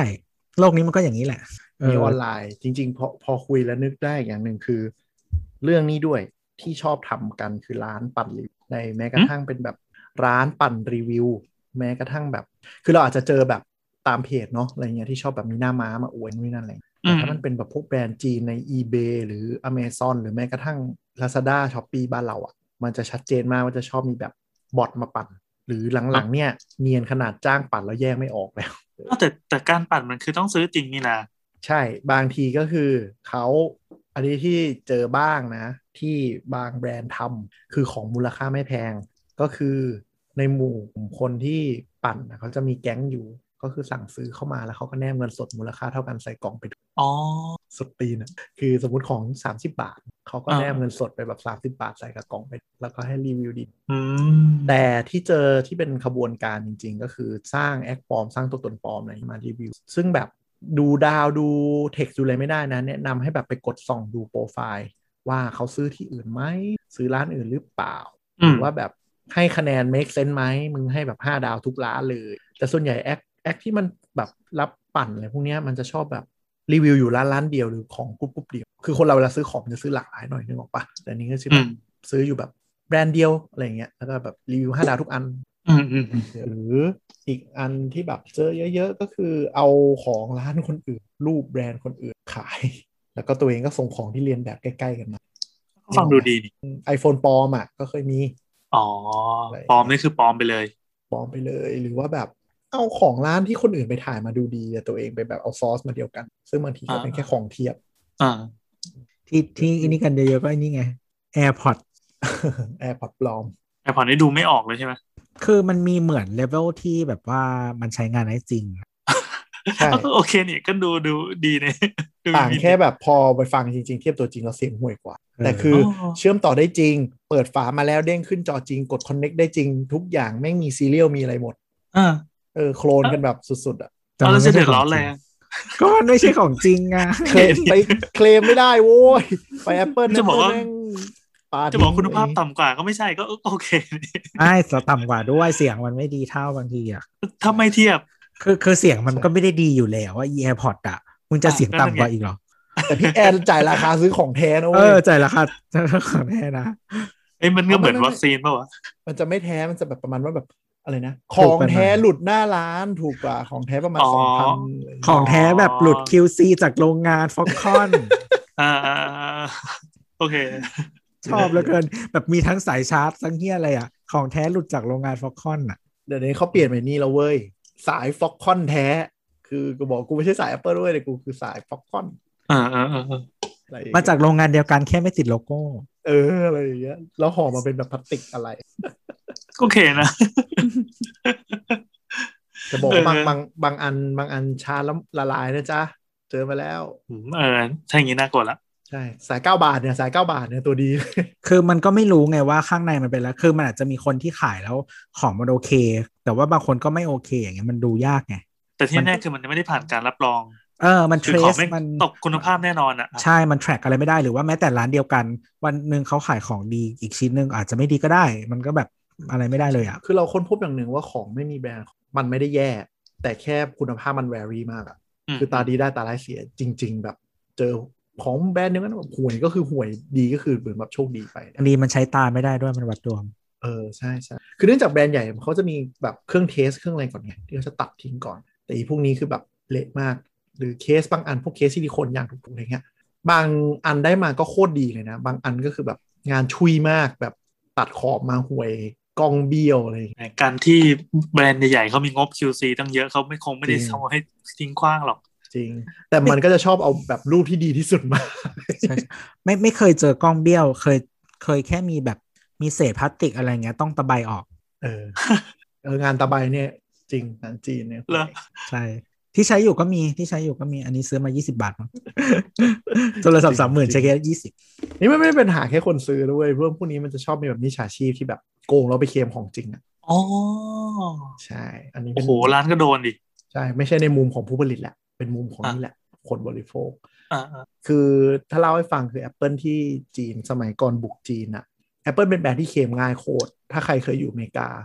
จะรู้ คือมีปัญหาอะไรเดินเข้าไปในร้านอะให้เขาแบบหยิบพนักงานจิ้มจิ้มๆดูอะแบบเออใช้ไม่ได้จริงหว่าก็เดินไปหยิบตัวใหม่มาให้เลย สมัยก่อน iPhone iPad อะเคลมง่ายมาก จนมันบุกเข้าไปในจีนหรือในอ่าในจีนก่อน ก็คือเนี่ยเนี่ยมีกระบวนการแบบโกงเคลมอะไรกันอย่างชัดเจนมากทำกันเป็นล่ำเป็นสัน หลังๆผมดูล่าสุดใน YouTube เว้ย แม่งมีแบบเครื่องโคลนซีเรียลแท้มาใส่ในอะไรปลอม คือสินค้า Apple เนี่ย ถ้าใคร ประมาณเดียว มันจะมีซอฟต์แวร์ล็อก คือหมายถึงว่าเราเอาจอไปเปลี่ยนตามร้านตู้ใช่ปะที่มันจะมีคน อืม บอกว่าซื้อไอโฟนมือสองระวัง จอเช็คทูโทนได้ไหม ถ้าจอเช็คทูโทนไม่ได้ ก็คือแสดงว่าเคยเปลี่ยนจอมาแล้ว คือคือเปิดทูโทนไม่ได้ทูโทนมันคือ จอมันจะปรับเฉดสีขาวอะไว้บาลานซ์อะตามเหมาะกับภาพสภาพแสงห้อง ก็คือถ้าห้องโทนอุ่นหน่อยจอก็จะเหลืองขึ้น เป็นเทคโนโลยีทูโทนของ แล้ว Apple ทำไมเปลี่ยนพอเปลี่ยนจอก็คือเสียคุณสมบัตินี้ไปเลยเหรอ ใช่มันจะเสียไปเลยเพราะว่ามันซอฟต์แวร์ล็อกอยู่ ก็คืออมัน ทูโทนมันจะเป็นมันจะเป็นเกรย์ไปเลยมันจะกดไม่ได้ อันเนี้ยเขาเป็นวิธีที่แบบคนซื้อมือถือมือสองเนี่ยเขาจะรู้กันว่าแบบให้เช็คทูโทนถ้าดูแบบเซิร์ชไอโฟนมือสองจะบอกว่าทูโทนเปิดได้ เขาจะรู้ว่าเอออ ม ไม่เคยซ่อมจอมา ทีนี้ล่าสุดมันมีอุปกรณ์จากจีนที่แบบเอาอะไหล่จอกับจอเดิมที่แตกอะ อืม เสียบสองปลายอะแล้วก็โคลนซีเรียลกับซอฟต์แวร์จากจอที่แตกเข้ามาใส่จอปลอม แล้วใส่ปุ๊บเปิดทูโทนเปิดเลยได้หมดเช็คซีเรียลตรงหมด อืม โคตรโหดอะ ไปก๊อปเลขมาแล้ว ก๊อปเล่มาแล้วเนี่ยแบ เอบ อ สุดยอดมากคืออะไรแท้หมด compatible ต้องระวัง คือซื้อไกด์เดิมๆที่คุยกันว่าให้เช็คนู่นเช็คนี่อย่างเงี้ยเดี๋ยวนี้เท่านี้มันเร็วแบบต้องเช็คกันแบบอัปเดตความรู้เยอะพอสมควรที่จริงแวะมานี้นึกถึงนี่เลยว่ะ ขอขอโมพูดนิดหนึ่งอ่ามือถือมือสองมาบุญครองอุ้ยพูดชื่อไปละเออมาบุญครองในร้านตู้แล้วแหละตอนนี้มีโควิดอยู่เจ๊งไปแล้วล่ะ รับ คือ ผมเจ๊งกับตัวห้างแล้วฮะ สงสาร คือมันมีคนน่ะชอบบอกว่าให้ดูมือถือในกล่องซีลพลาสติกแท้ โอ้ยซีลง่ายเป็นสิ่งที่ง่ายที่สุดแล้ว ใช่ก็จะบอกว่าแบบพวกนี้นะครับ เขามีโรงพิมพ์ มีซีลพลาสติกที่เหมือนแท้ของตัวเองนะครับแม้กระทั่งโรงผลิตกล่อง อืม คือเราเป็นแหล่งคือถ้าไม่นับจีน เราเป็นแหล่งฟอกมือถือต้นๆของโลกนะครับ โห แถวนี้ แถวนี้ทั้งนั้นแหละ ใช่ จีน ครับ ไทย เวียดนาม จีนไทยเวียดนาม ล สามประเทศ อืม แต่เราอะเราอะจะค่อนข้างเป็นแบบ ที่เราเห็นพวกแขกหรืออะไรเงี้ย มาดูแล้วซื้อมือถือไปเยอะๆอย่างเงี้ยก็คือนั่นแหละครับพอไปขายต่อประเทศ ซึ่งเครื่องยำเราเยอะมาก เครื่องนำเครื่องยำเราเยอะจริงๆหาร้านดีๆ อ๋อพวกตะวันออกกลางเมื่อก่อนเขาชอบซื้ออันนี้ ทีวี อ่าคือเขาซื้อไปทำอะไรวะไปไฟฟ้า บ้านเขาบ้านเขาแพง อ้าวจริงเหรอเธอทำไมถึงมีบ้านเขาแพงวะไม่เข้าใจ ไม่รู้เดี๋ยว แล้ว แต่บ้านเขาแพงต้องซื้อ ใช่ ทีวีที่ไทยไป แล้วซื้อกันทีคือเราเอาไปโหลดคาร์โก้แบบ ใช่ โหลดแบบจ่ายภาษีจ่ายอะไรเต็มๆ ก็ยังถูกกว่าใช่ป่ะ ใช่คือคือคือทีวีมันต้องโหลดอยู่แล้วมันใหญ่ อืม เออ ก็ซื้อ แล้คื ทีวีกันเต็มสนามบินเลยอะ คือปกติเขาคือพวกเนี้ยเขามาเขาชอบมาเป็นครอบครัวเนาะ เออ แล้วเหมือนแบบมันก็คงไม่คุ้มหมายถึงว่า ซื้ออันเดียวมันก็คงดูแบบโอ๊ยอุตส่าห์มาแล้วอะไรอย่างเงี้ยซื้อห้าเครื่องอะไรอย่างเงี้ย โอ้ ตอนนั้นน่ะไปแบบสุวรรณภูมิก็จะงงว่าแบบเฮ้ยทำไมแบบมีทีวีอยู่เต็มลายกระเป๋าวะ อืมเขาคงเทียบแล้วแหละ มันก็มันก็เป็นยุคที่แบบ ไม่แต่ดิมไม่รู้ยังเป็นอย่างนั้นหรือเปล่านะแต่ ไม่น่า ไม่ มั้ง ไม่รู้เหมือนกัน มันมีพอมันมีโควิดมาสองปีไม่รู้การมูฟเมนต์ของนักท่องเที่ยวแล้วอะลืมไปแล้วว่าซื้ออะไรกัน โอ้เศร้าอ่ะ สิบกว่าปีที่แล้วยังซื้อ iMac มาจากอเมริกาเลย อืม สิบกว่าปีที่แล้วจ้ะ ซึ่งซึ่งซึ่งเสียค่าส่งแล้วถูกกว่าซื้อที่ไทย จริง อืม ยุคนั้น Apple ไม่ตั้งราคาโกลบอลเฮียมาก คืออเมริกาถูกแบบถูกเป็นขี้อ่ะจำได้คือขายไปได้อื่นแพงหมดเลย อืม ยกเว้นอเมริกาอันนี้ก็นั่นแหละพูดถึงไอ้ที่ฟอกมือถงมือถือบ้านเราอ่ะ แหล่งใหญ่ต้องดูดีๆ แล้วก็จะชอบมีประมาณแบบเขาเรียกว่าอะไรอ่ะ ได้มือถือมาเป็นเครื่องอุปกรณ์ไม่ครบอะไรอย่างเงี้ยก็จะยำยำยำรวมกับอย่างอื่นให้ครบ คือไม่ ห ได้ มายความว่า บอก ข เป็น ยำจากกล่องอื่นเนี่ยเหรอ ใช่บางทีก็คือว้าวกันซื่อๆก็คือเครื่องขโมย โอ้ เอามารีแฟลชปุ๊บแล้วก็แบบมีกล่องมีอะไรที่แบบรวมๆกันอะได้ครบเครื่องพอดีก็มาซิลใหม่นี้ อืม เออแล้วก็ถามว่าเอ้ยเช็คสติ๊กเอ่อสติ๊กเกอร์ซีเรียลบนกล่องได้ไหม ไม่ต้องครับ อันนี้เขาแกะปุ๊บลอกมีเครื่องปริ้นแปะปุ๊บเนียน อืมอืมอืม แยกแทบไม่ออก แต่ โอ้ จริง ๆ ถ้าเครื่องใหม่อ่ะ คือยี่ห้ออื่นมันจะมันคือส่วนบางทีมันจะซีลพลาสติกธรรมดา หรือว่าบางทีมันจะเป็นเหมือนแบบซีลจากดิสทริบิวเตอร์ใช่ปะ อืม แล้วก็มันจะติดเอ่อสติกเกอร์ดิสทริบิวเตอร์ที่เป็นแบบแบบสติกเกอร์ลายน้ำหาเหวอะไรอ่ะ อ่าอ่า เออแต่ว่าถ้าเป็นของ Apple อ่ะ เดี๋ยวนี้ของทุกชิ้นมันจะเป็นซีลที่ ที่เป็น ซี พ ล ลาสติกที่มีที่ แข็ง ซีลที่มีที่ดึงอ่ะ ๆอ่า ใช่ใช่ จะ ดึง จะ ที่ ยาก เป็น จะยาก เป็นลูศร กว่า เขียวๆใช่ เออมันจะยากกว่า ก็ต้ป คือยังไงนะ ทั้หมดคืออันอื่นมันจะเป็นแรปซีลมาใช้คัตเตอร์กรีดใช่ปะของ ใช่ แอปเปิลทุกชิ้นมันจะมีเป็นที่ดึงเป็นลูกศรเขียว อืม ๆแล้วดึงปุ๊บทุกอย่างก็จะหลุดพรึบออกมา อ๋อ อืม ก็คือใช้ได้ครั้งเดียว ใช่ได้ครั้งเดีย พัง ว คือพังเลย พอดึงปั๊บ แล้ว ก็เสียซิลไปเลย แล้ว บอยไป แล้ เล วย คือแล้วคือมันมีสกรีนมีอะไรอย่างเงี้ยมันมันมันจะยากกว่า อ่า อืม ก็ลองดู ครับ แต่ไม่ได้หมายถึงว่าร้านตู้อาจจะเป็นมือถือปลอมหมด เพราะว่าหลายร้านเนี่ยก็ขายถูกจริง ๆ ที่เขาได้มือถือศูนย์ไทยมาถูกก็คือ พวกชิงรางวัลส่วนใหญ่นะ มันมันมันใหญ่พอที่จะเป็นอย่างนั้นเลยเหรอใหญ่พอที่จะไปขายเลย ตลาดมัน พวกชิงรางวัลส่วนหนึ่ง ครับ และอีกส่วนหนึ่งคือ คนร้อนเงิน เขาจะเอาบัตรกดเงินสดไปรูดมือถือ แล้วก็ปล่อยเข้าร้านตู้เลย แล้วก็รอผ่อนสิบเดือน อ๋อ นี่แสดงว่าในมุมผู้ผู้บริโภคแบบนี้ถือว่าเป็นของดีราคาถูกได้เลยใช่ไหม ได้ เพราะว่าเขาถ้าเขาไปกดเงินสดเขาโดนดอกเบี้ยเลยใช่ปะแต่ถ้าเขา อ่า รูดซื้อมือถือปุ๊บแล้วเดินเข้าร้านตู้เลยเขาอาจจะโดนหักนิดหน่อย แต่ว่าเขาก็ได้ผ่อนเหมือนผ่อนสิบ ไปซื้อทองไม่ดีกว่าเหรอวะ ไม่รู้แต่บ้านเราใหญ่นะการแบบรูดซื้อมือถือแล้วก็เดิน เออ ขายเลย เข้าใจแต่แค่รู้สึกว่าแบบทองมันดูน่าจะไอ้นี่กว่า ทองมันวุ่นวายปะเดี๋ยวแบบเดี๋ยวกำเน็ตเสืออะไรอย่างงี้ปะ อืมแต่แต่รวมแล้วส่วนต่างมันน่าจะดีกว่ามือถือปะไม่รู้เหมือนกันวะ แต่มือถือบางทีมันแบบผ่อนอย่างบัตรกดเงินสดแม่งผ่อนยี่สิบสี่เดือนปะแล้วบางทีไป เออเออ แข่ง ใช่ กันอีก ใช่ใช่คือคือทองมันอาจจะหาร้านผ่อนยากกว่าแต่ว่า ใช่ โปรมันอาจจะไม่ค่อยมีโปรมันอาจจะ อืม ใช่ อย่างเขารูด iPhone ห้าหมื่นอย่างเงี้ย ผ่อนยี่สี่เดือน เขาก็เหมือนได้เงินไปหมดถูกๆ เดือนละสองพันอะไรเขาก็ทำกันเยอะ อืม เออแล้ว จริงจริง ได้ ๆจริง ๆ ก็เสียดอกนิดเดียวเองนะ เพราะว่า อืม เพราะว่าร้านมันแอบสอบดอกให้เราไปแล้วอะ ไม่มันก็ผ่อนศูนย์เปอร์เซ็นต์ไง ใช่ใช่ใช่ เออ ใช่ใช่หมายถึงว่าดอกอะในที่เนี้ยมันคือส่วนต่าง อ่าอ่าใช่ใช่ใช่ ส่วนต่างราคาขายอะอืม แต่ถ้าช่วง iPhone อ่ะเขานิยมทำกันเพราะว่ารู้อยู่ของช่วงแรกมันน้อยไงเขาจะรีบ อืม วิ่งไปจองกันเลย แล้วคือมันขายเข้าตู้อ่ะบางทีได้ราคาเต็มเท่าบัตรแล้วคือเหมือนได้ อืม ผ่อนยี่สิบเดือนฟรีๆอะไรเงี้ย เออก็คือไม่เสียดอก ใช่เหมันหมุนเงินม่ ก็คือได้เงินห้าหมื่นไม่เสียดอก ใช่ใช่เขาก็ทำ ฟังดูดีว่ะ ใช่มันทำกันแล้วก็จะมีที่ไปอีกระดับหนึ่งก็คือหลอกคนมาเปิดเบอร์เคยได้ยินไหม อืม ที่ อืม ได้ส่วนลดค่าเครื่องเยอะๆ แบบถ้าคุณเปิดแพ็คพันเก้าร้อยเก้าสิบอะไรเงี้ย อืม อ่ะ คุณก็จะเปิดเบอร์ปุ๊บ ได้ลดค่าเครื่องเยอะเลยแบบ แล้วชิ่ง อ่าแล้วชิง ไม่จ่ายแพ็กเกจรายเดือนต่อ เออ อย่างนี้คนที่ซื้อไปจะซวยไหม สวย ไม่ นะ ไม่ไม่คนซื้อเครื่องที่ผ่านร้านตู้แล้วไม่สวย เพราะว่าบ้านเราไม่สามารถล็อกได้ อืม แต่ว่า อ่ะยังไงนะอธิบายหน่อยคือ แต่คน อ คนที่เป็นคนเปิดเบอร์อะสวย เออคนที่มันเปิดเบอร์ส ค วน ย ที่เป็นคนเปิดเบอร์ อ๋อ แต่ ใช่ เราไปซื้อเครื่องนั้นต่อก็คือเครื่องก็จะไม่ถูกล็อกไม่อะไรก็ใช้ ใช่ ต่อได้ตามปกติ เพราะเพราะเครื่องมันไม่ไม่ไม่สามารถผูกกันแบบนั้นได้ในไทยนะ ใช่ แต่คนที่เปิดเบอร์คือทำสัญญาไปแล้วยี่สี่เดือนหรืออะไรก็แล้วแต่ ใช่ ต้องจ่ายต่อไป ใช่ ใช่ คือ ซึ่ง คือมันคือพอมันไม่จ่ายอ่ะ มันก็เหมือนกับว่า เขาเรียกว่าอะไรมันก็แค่เหมือนมันก็ break contract ใช่ไหมคือโอเปอเรเตอร์เขาก็มาตามค่อนข้างยากประมาณหนึ่ง อืม เมื่อก่อนอ่ะ คือ ตามได้จริงไหม คือเมื่อก่อนอ่ะ การไม่จ่ายค่ามือถืออะส่วนใหญ่เขาไม่ค่อยตามหรอก เพราะว่าบางทีมันแบบไม่เยอะ แต่หลังๆเพราะมันเริ่มจัดโปรที่ลดค่าเครื่องเยอะๆแล้วโดนโปรแพงๆเขาฟ้องกันจริงแล้วนะ อืม เขาเล่นเขา อ๋อ เล่น ใช้วิธี จริๆแล้ว ฟ้องกัน อืม ใช่เขาฟ้องเลยเพราะว่าเหมือนกับถ้าคุณไม่จ่ายเกิน 2 เดือนปุ๊บ ถือว่าคุณละผิดสัญญาปุ๊บ แล้วคุณต้องคืนค่าเครื่องแล้วก็ค่าเสียหายทั้งหมดไง อืม อืม เออ คือ เขา คื จะ อ ฟ้องเลย คือถ้าไม่จ่ายค่ามือถือเฉยๆ ที่ไม่ได้มีติดสัญญาส่วนลดอ่ะ บางครั้งเหมือนแบบเราใช้ไปแบบพันเดียวอย่างเงี้ย สมมตินะ แล้วเราไม่จ่าย ม มันก็คือหนึ่งพันแต่ว่าพอค่าเครื่องมันลดแบบหมื่นห้า ใช่ อะไรอย่างเงี้ย อ่า เขาก็จะฟ้องละเพราะว่าคือเดี๋ยวมันมีหน่วยงานที่แบบไล่ไล่ดูตรงนี้โดยตรงละ อืม สมัยก่อนคือคนจะมีความคิดว่าแบบหนี่ต่ำสองหมื่นอะไรเงี้ยเขาไม่ค่อยฟ้องไม่ค่อยอะไรกันหลังๆไม่ไม่งไล่จริง แต่ว่าคือเมื่อก่อนมันเคยมี propose ไงว่าที่อยากให้เออมือถือมันเป็นเขาเรียกว่าอะไรนะ อยู่ในเครดิตบูโรอ่ะ อ๋อ เหมือน หมาย แบ ถึ บ งค่าโทรศัพท์ด้วยใช่ไหม ใช่ใช่ถ้าคนที่ไม่จ่ายอ่ะ ชื่อคุณจะถูกบันทึกในบูโร เหมือนที่คุณกู้เงินธนาคาร แต่ว่ามันก็ผลักดันไม่สำเร็จสักที ยอดมันน้อยด้วยละมั้ง แต่จริแต่แต่คือจริง ๆ แล้วอ่ะมันคือธุรกิจมันเป็น oligopoly ใช่ป่ะหมายถึงว่า อืมอืม มันมีคู่แข่งน้อยมันจริงๆมันมีแค่สามเจ้าอะนะการที่ควรจะสวิชไปเรื่อยๆ พอสวิชครบสามแล้วอะชื่อมันก็ติดแล้วนะ เออใช่ใช่มันอาจจะไม่จำเป็นต้องมีบูโรไง อืม ไม่เหมือนแบงค์ไม่เหมือนสินเชื่อ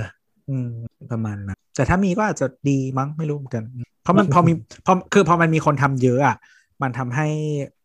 เขาเรียกว่าอะไรอะคือความไว้ใจที่ที่คนที่ให้เครดิตและอะไรต่างๆอะมันก็มีปัญหากับทั้งระบบเลย เพราะว่าทุกอันอะมันเป็นความเสี่ยงที่เพิ่มขึ้นของ อืม เขา อืม อืม คือคือถ้าคิดแบบแบงก์อ่ะก็คือว่า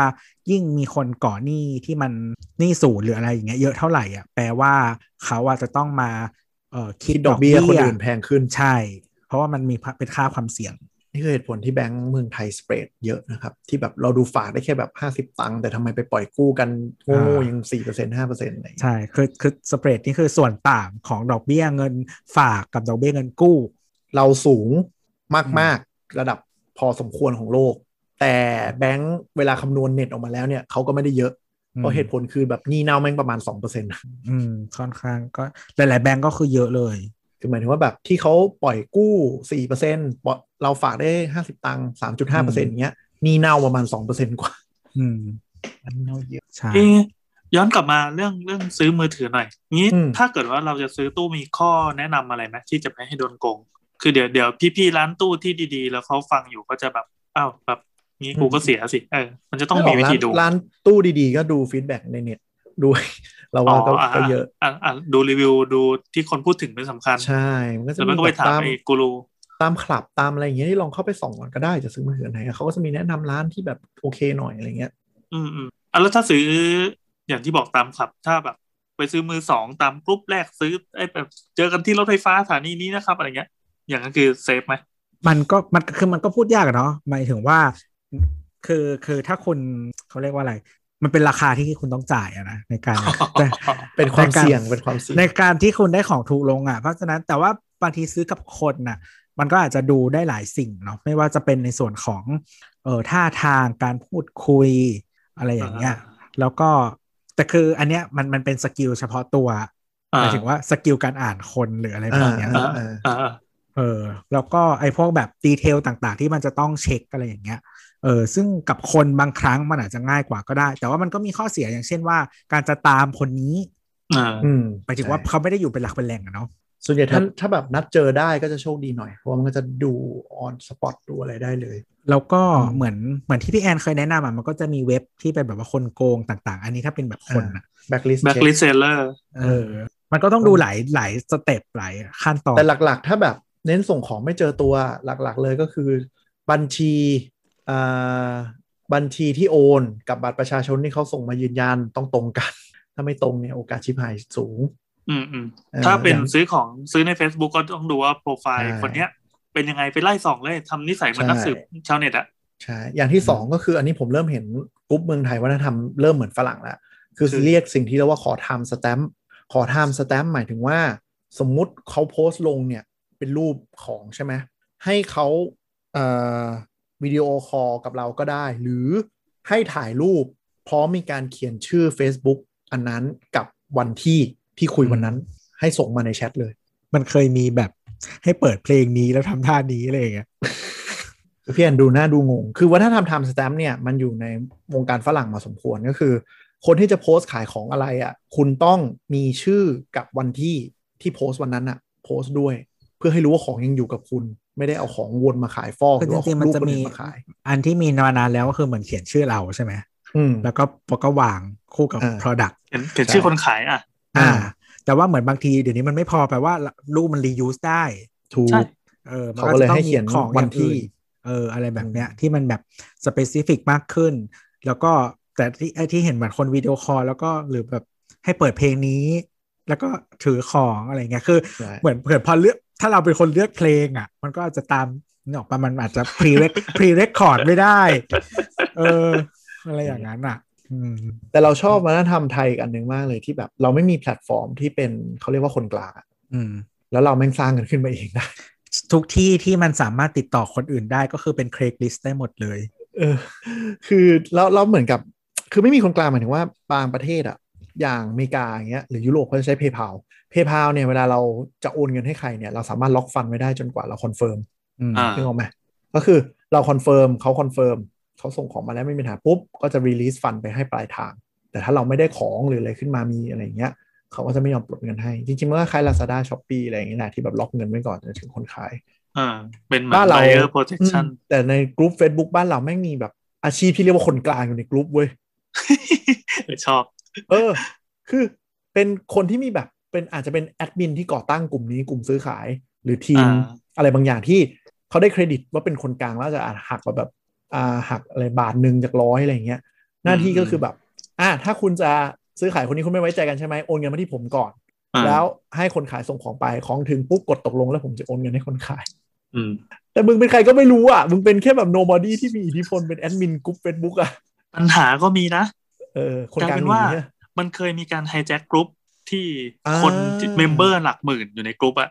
พอ อ่า ไฮแจ็คปั๊บแอดมินต้องเปลี่ยนเป็นคนใหม่ แล้วใครจะไปไปทันดูว่าแอดมินเปลี่ยนเป็นคนใหม่อะสมมติว่าเราซื้อขาย Apple มือสองอะไรเงี้ย อ่าอ่า แอดมินแม่งเปลี่ยนเป็นคนใหม่ แล้วก็เอ่อกติกายังเหมือนเดิมก็คือโอน แอดมินเป็นคนกลางออ เสร็จ ไปเลย ก็ ชุบ มี เงินไปเลย เคยมีไปแล้วเคยมีไปแล้ว แล้วก็เป็นที่คือขางกันด้วย คือมันมันเกิดขึ้นได้ไม่ยากเลยเพราะมึงไม่ใช่มีแพลตฟอร์มไง มึง ใช่ แบบทำกันเองไง ก็ชอบ แล้วเมื่ ทำกัอกี้ นแบบนี้ประเทศนี้ แต่เมื่อกี้ยังนึกได้เลยว่า ถ้าเกิดว่าแม่งให้เขียนป้ายชื่อคนขาย หรือว่าแม้แต่เขียนเป็น time stamp หรืออะไรก็ตาม โจรก็ยังสามารถโกงได้นะ ก็ อืม คือคล้ายๆว่าเราอะไปติดต่อซื้อข โอ อน ง เป็นวงกลม ใช่เป็นวงกลม อืม ก็คือไปขอ ใช่ ติดต่อซื้อของจากคนอื่นอีกที แล้วเราก็พูดแบบเดียวกันอะคือเฮ้ยช่วย ใช่ เปิดเพลงแบบ BNK ให้ห ใช่ น่อย ใช่ใช่ใช่ ตอนนี้ โอนเป็นโอนเป็นวงกลมในยปัญหาใหญ่จริง ดังนั้นวิธีที่ควรจะดีก็คือเขียนชื่อแต่เพียงเขียนชื่อลูกค้าเว้ย อ่าเป็นไปได้เป็นไปได้เขีย ก็ นชื่ ทำวง อลูกค้า ก็ก็ทำวงกลมได้อยู่ดีปะ ยังไงอะ อ๋ออ๋อหมายถึงว่า หมายถึงว่าเขียนโดยที่เขาไม่ต้องบอกใช่ไหมเราเห็นอะไรก็คือเขียน ไม่ไม่ไม่หมายความว่า ไม่บอกมา เขียน ก็ได้ เขียนชื่อเลยว่า ขีนม เราเราเราเขียนเราขายให้คุณอะ อื อื ม ม ดังนั้นอีโจนเนี่ยมันจะไปให้ไปเอาของจากคนอื่นยังไง คนอื่น ก็ ไม่ แล้ว ได้ แต่ อืม ใช่ ได้ใช่ เพราะจะต้องขายให้ คือ คุณ ถ้า เท่นั้น โจรถ้าโจรมันไปทักร้านปลายทางแล้วบอกให้เขียนชื่อคนอื่นอ่ะคนขายมันคงแบบเอ๊ะแหละ อืมอืมอืม มึงอะไรวะคุณไปเขียนชื่อใคร อ๋อพอดีพอดีเป็นพี่สาวครับอะไรเนี่ย เออแต่จริง เดี๋ยว ค บ่ น อย โกง เดี๋ยวบ่อย มันจะโกงได้จริงๆอ่ะเก่งจริงๆอ่ะ มันก็ไหลไปเรื่อยแหละ ถ้าคนนี้มันโกงไม่ได้มันก็เลิกเสียเวลาไปโกงคนใหม่ จริง เออ ๆแต่พวกนี้มันจะชอบเอาความอยากมาหลอกเว้ยว่าแบบรีบหน่อยครับรีบหน่อยครับเดี๋ยวจะติดจองรีบหน่อยครับรีบหน่อยครับโอ้ยถูกโกงไปก่อนเอ้ยอยู่แล้วไอ้รีบหน่อยครับเวียนมาหลายรายแล้วรีบหน่อยครับรีบหน่อยครับ โอ้ยวันนี้ก็เพิ่งขายการ์ตูนไปเจ้าหนึ่งไว้ยพอดีมันมีสองเจ้าที่ที่จองพร้อม ๆ กัน แล้วก็บอกอีเจ้ากำลังจะโอนนะครับ อืม ปุ๊บนี่โอนเลย นิสัยนิสัย คนเลว ครับ เป็นการหลอกรูปแบบ เป็นการหลอกรูปแบบหนึ่งนะฮะ คือได้ของ จริง แต่ว่าบางทีแบบมันไม่มีคอมเพติชันไง เขาเรียกว่าเทคนิคการขายเว้ย เราก็เลยสร้างเขาเราก็เลยสร้างคอมเพติชันให้คุณเอง ครับ เอ้ยเออไหนๆพูดพูดถึงนี่การขายของนิดนึงอันอันนี้เป็นความเกลียดส่วนตัวคือ ไม่ใช่เกลียดดิคือแบรนด์อ่ะเวลาแถมของอ่ะอีเหี้ยมึงอย่าเวอร์ราคาตั้งได้ไหม คือเหมือนกับเราอ่ะไม่มีปัญหาอยู่แล้ว เพราะเราจะควรทำรีเสิร์ชตลอดเวลาว่าแบบของแถมมันราคาตลาดจริงๆมันเท่าไหร่ อืม แต่มันจะมีแบบคนรอบตัวเราที่แบบโดนหลอกง่ายมากว่าแบบ ซื้อ A แถม B มูลค่าแบบซื้อ 3 9 0 0แถมของแถมมูลค่า 2,000 แล้วแล้วก็วีดไว้กันอะไรอย่างเงี้ยแต่ของที่แม่งแถมมาราคาตลาดแม่งแบบ700อะไรอย่างเงี้ย มือถือ 24,900 บาท แถมหูฟัง6,000 เออ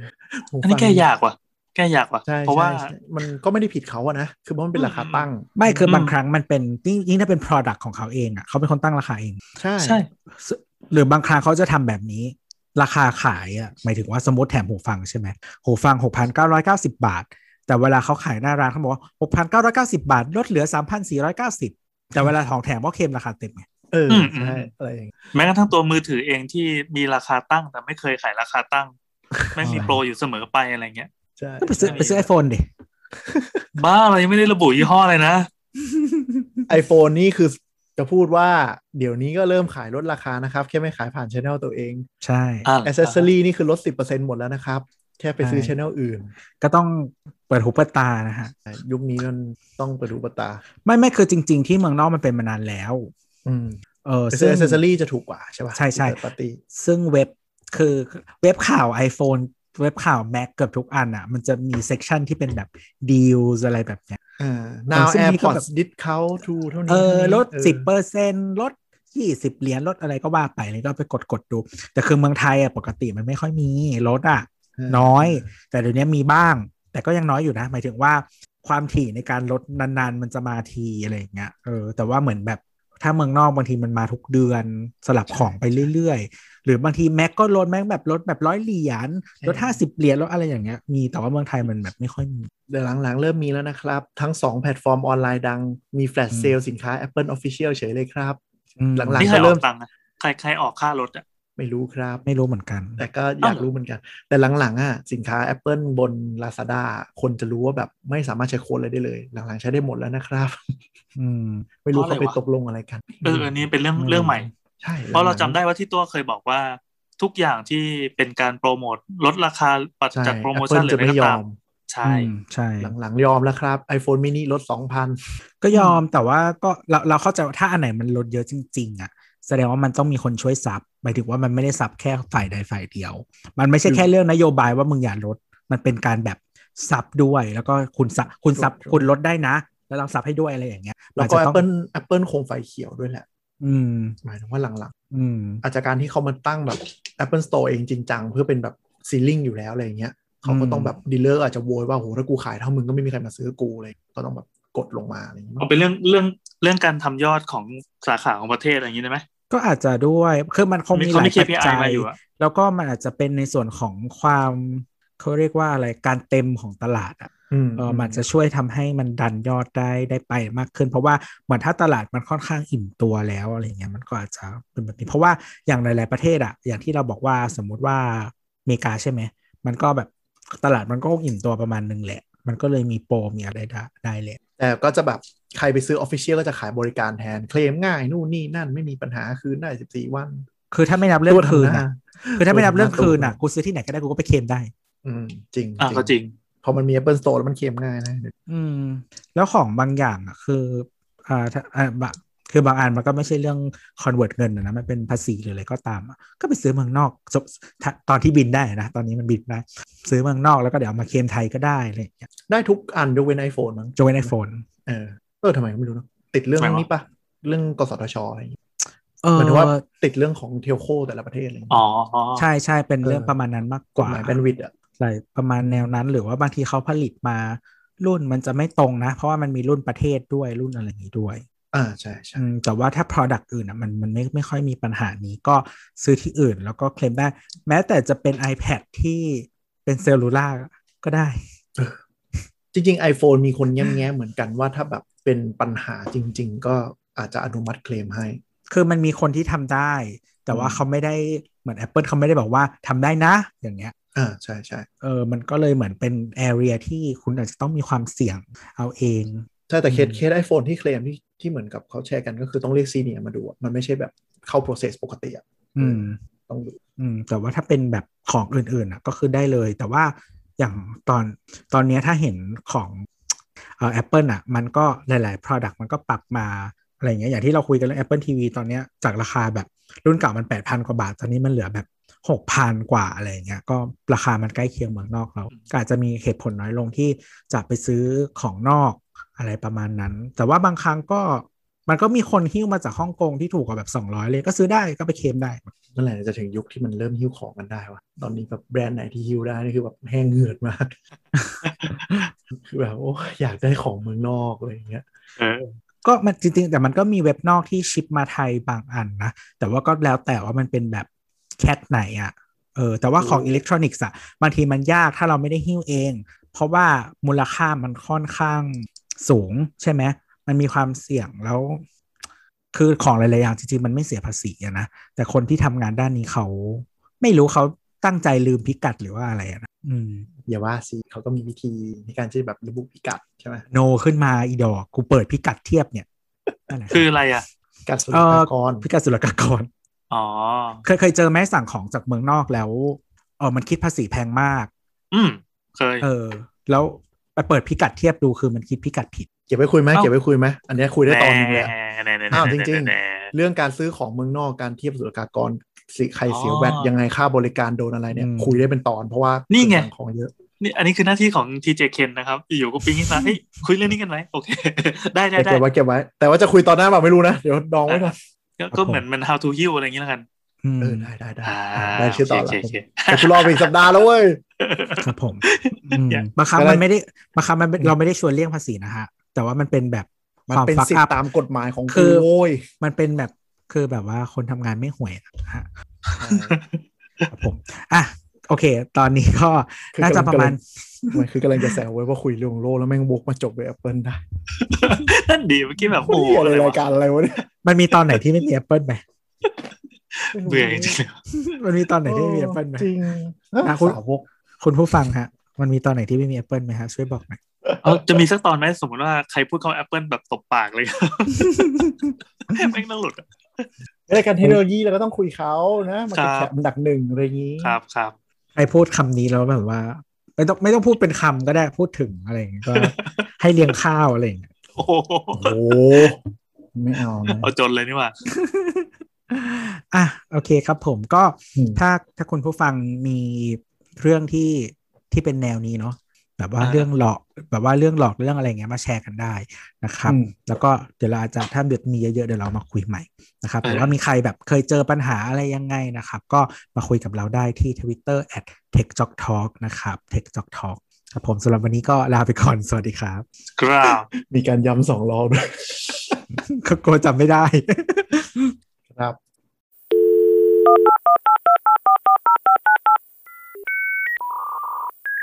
Thank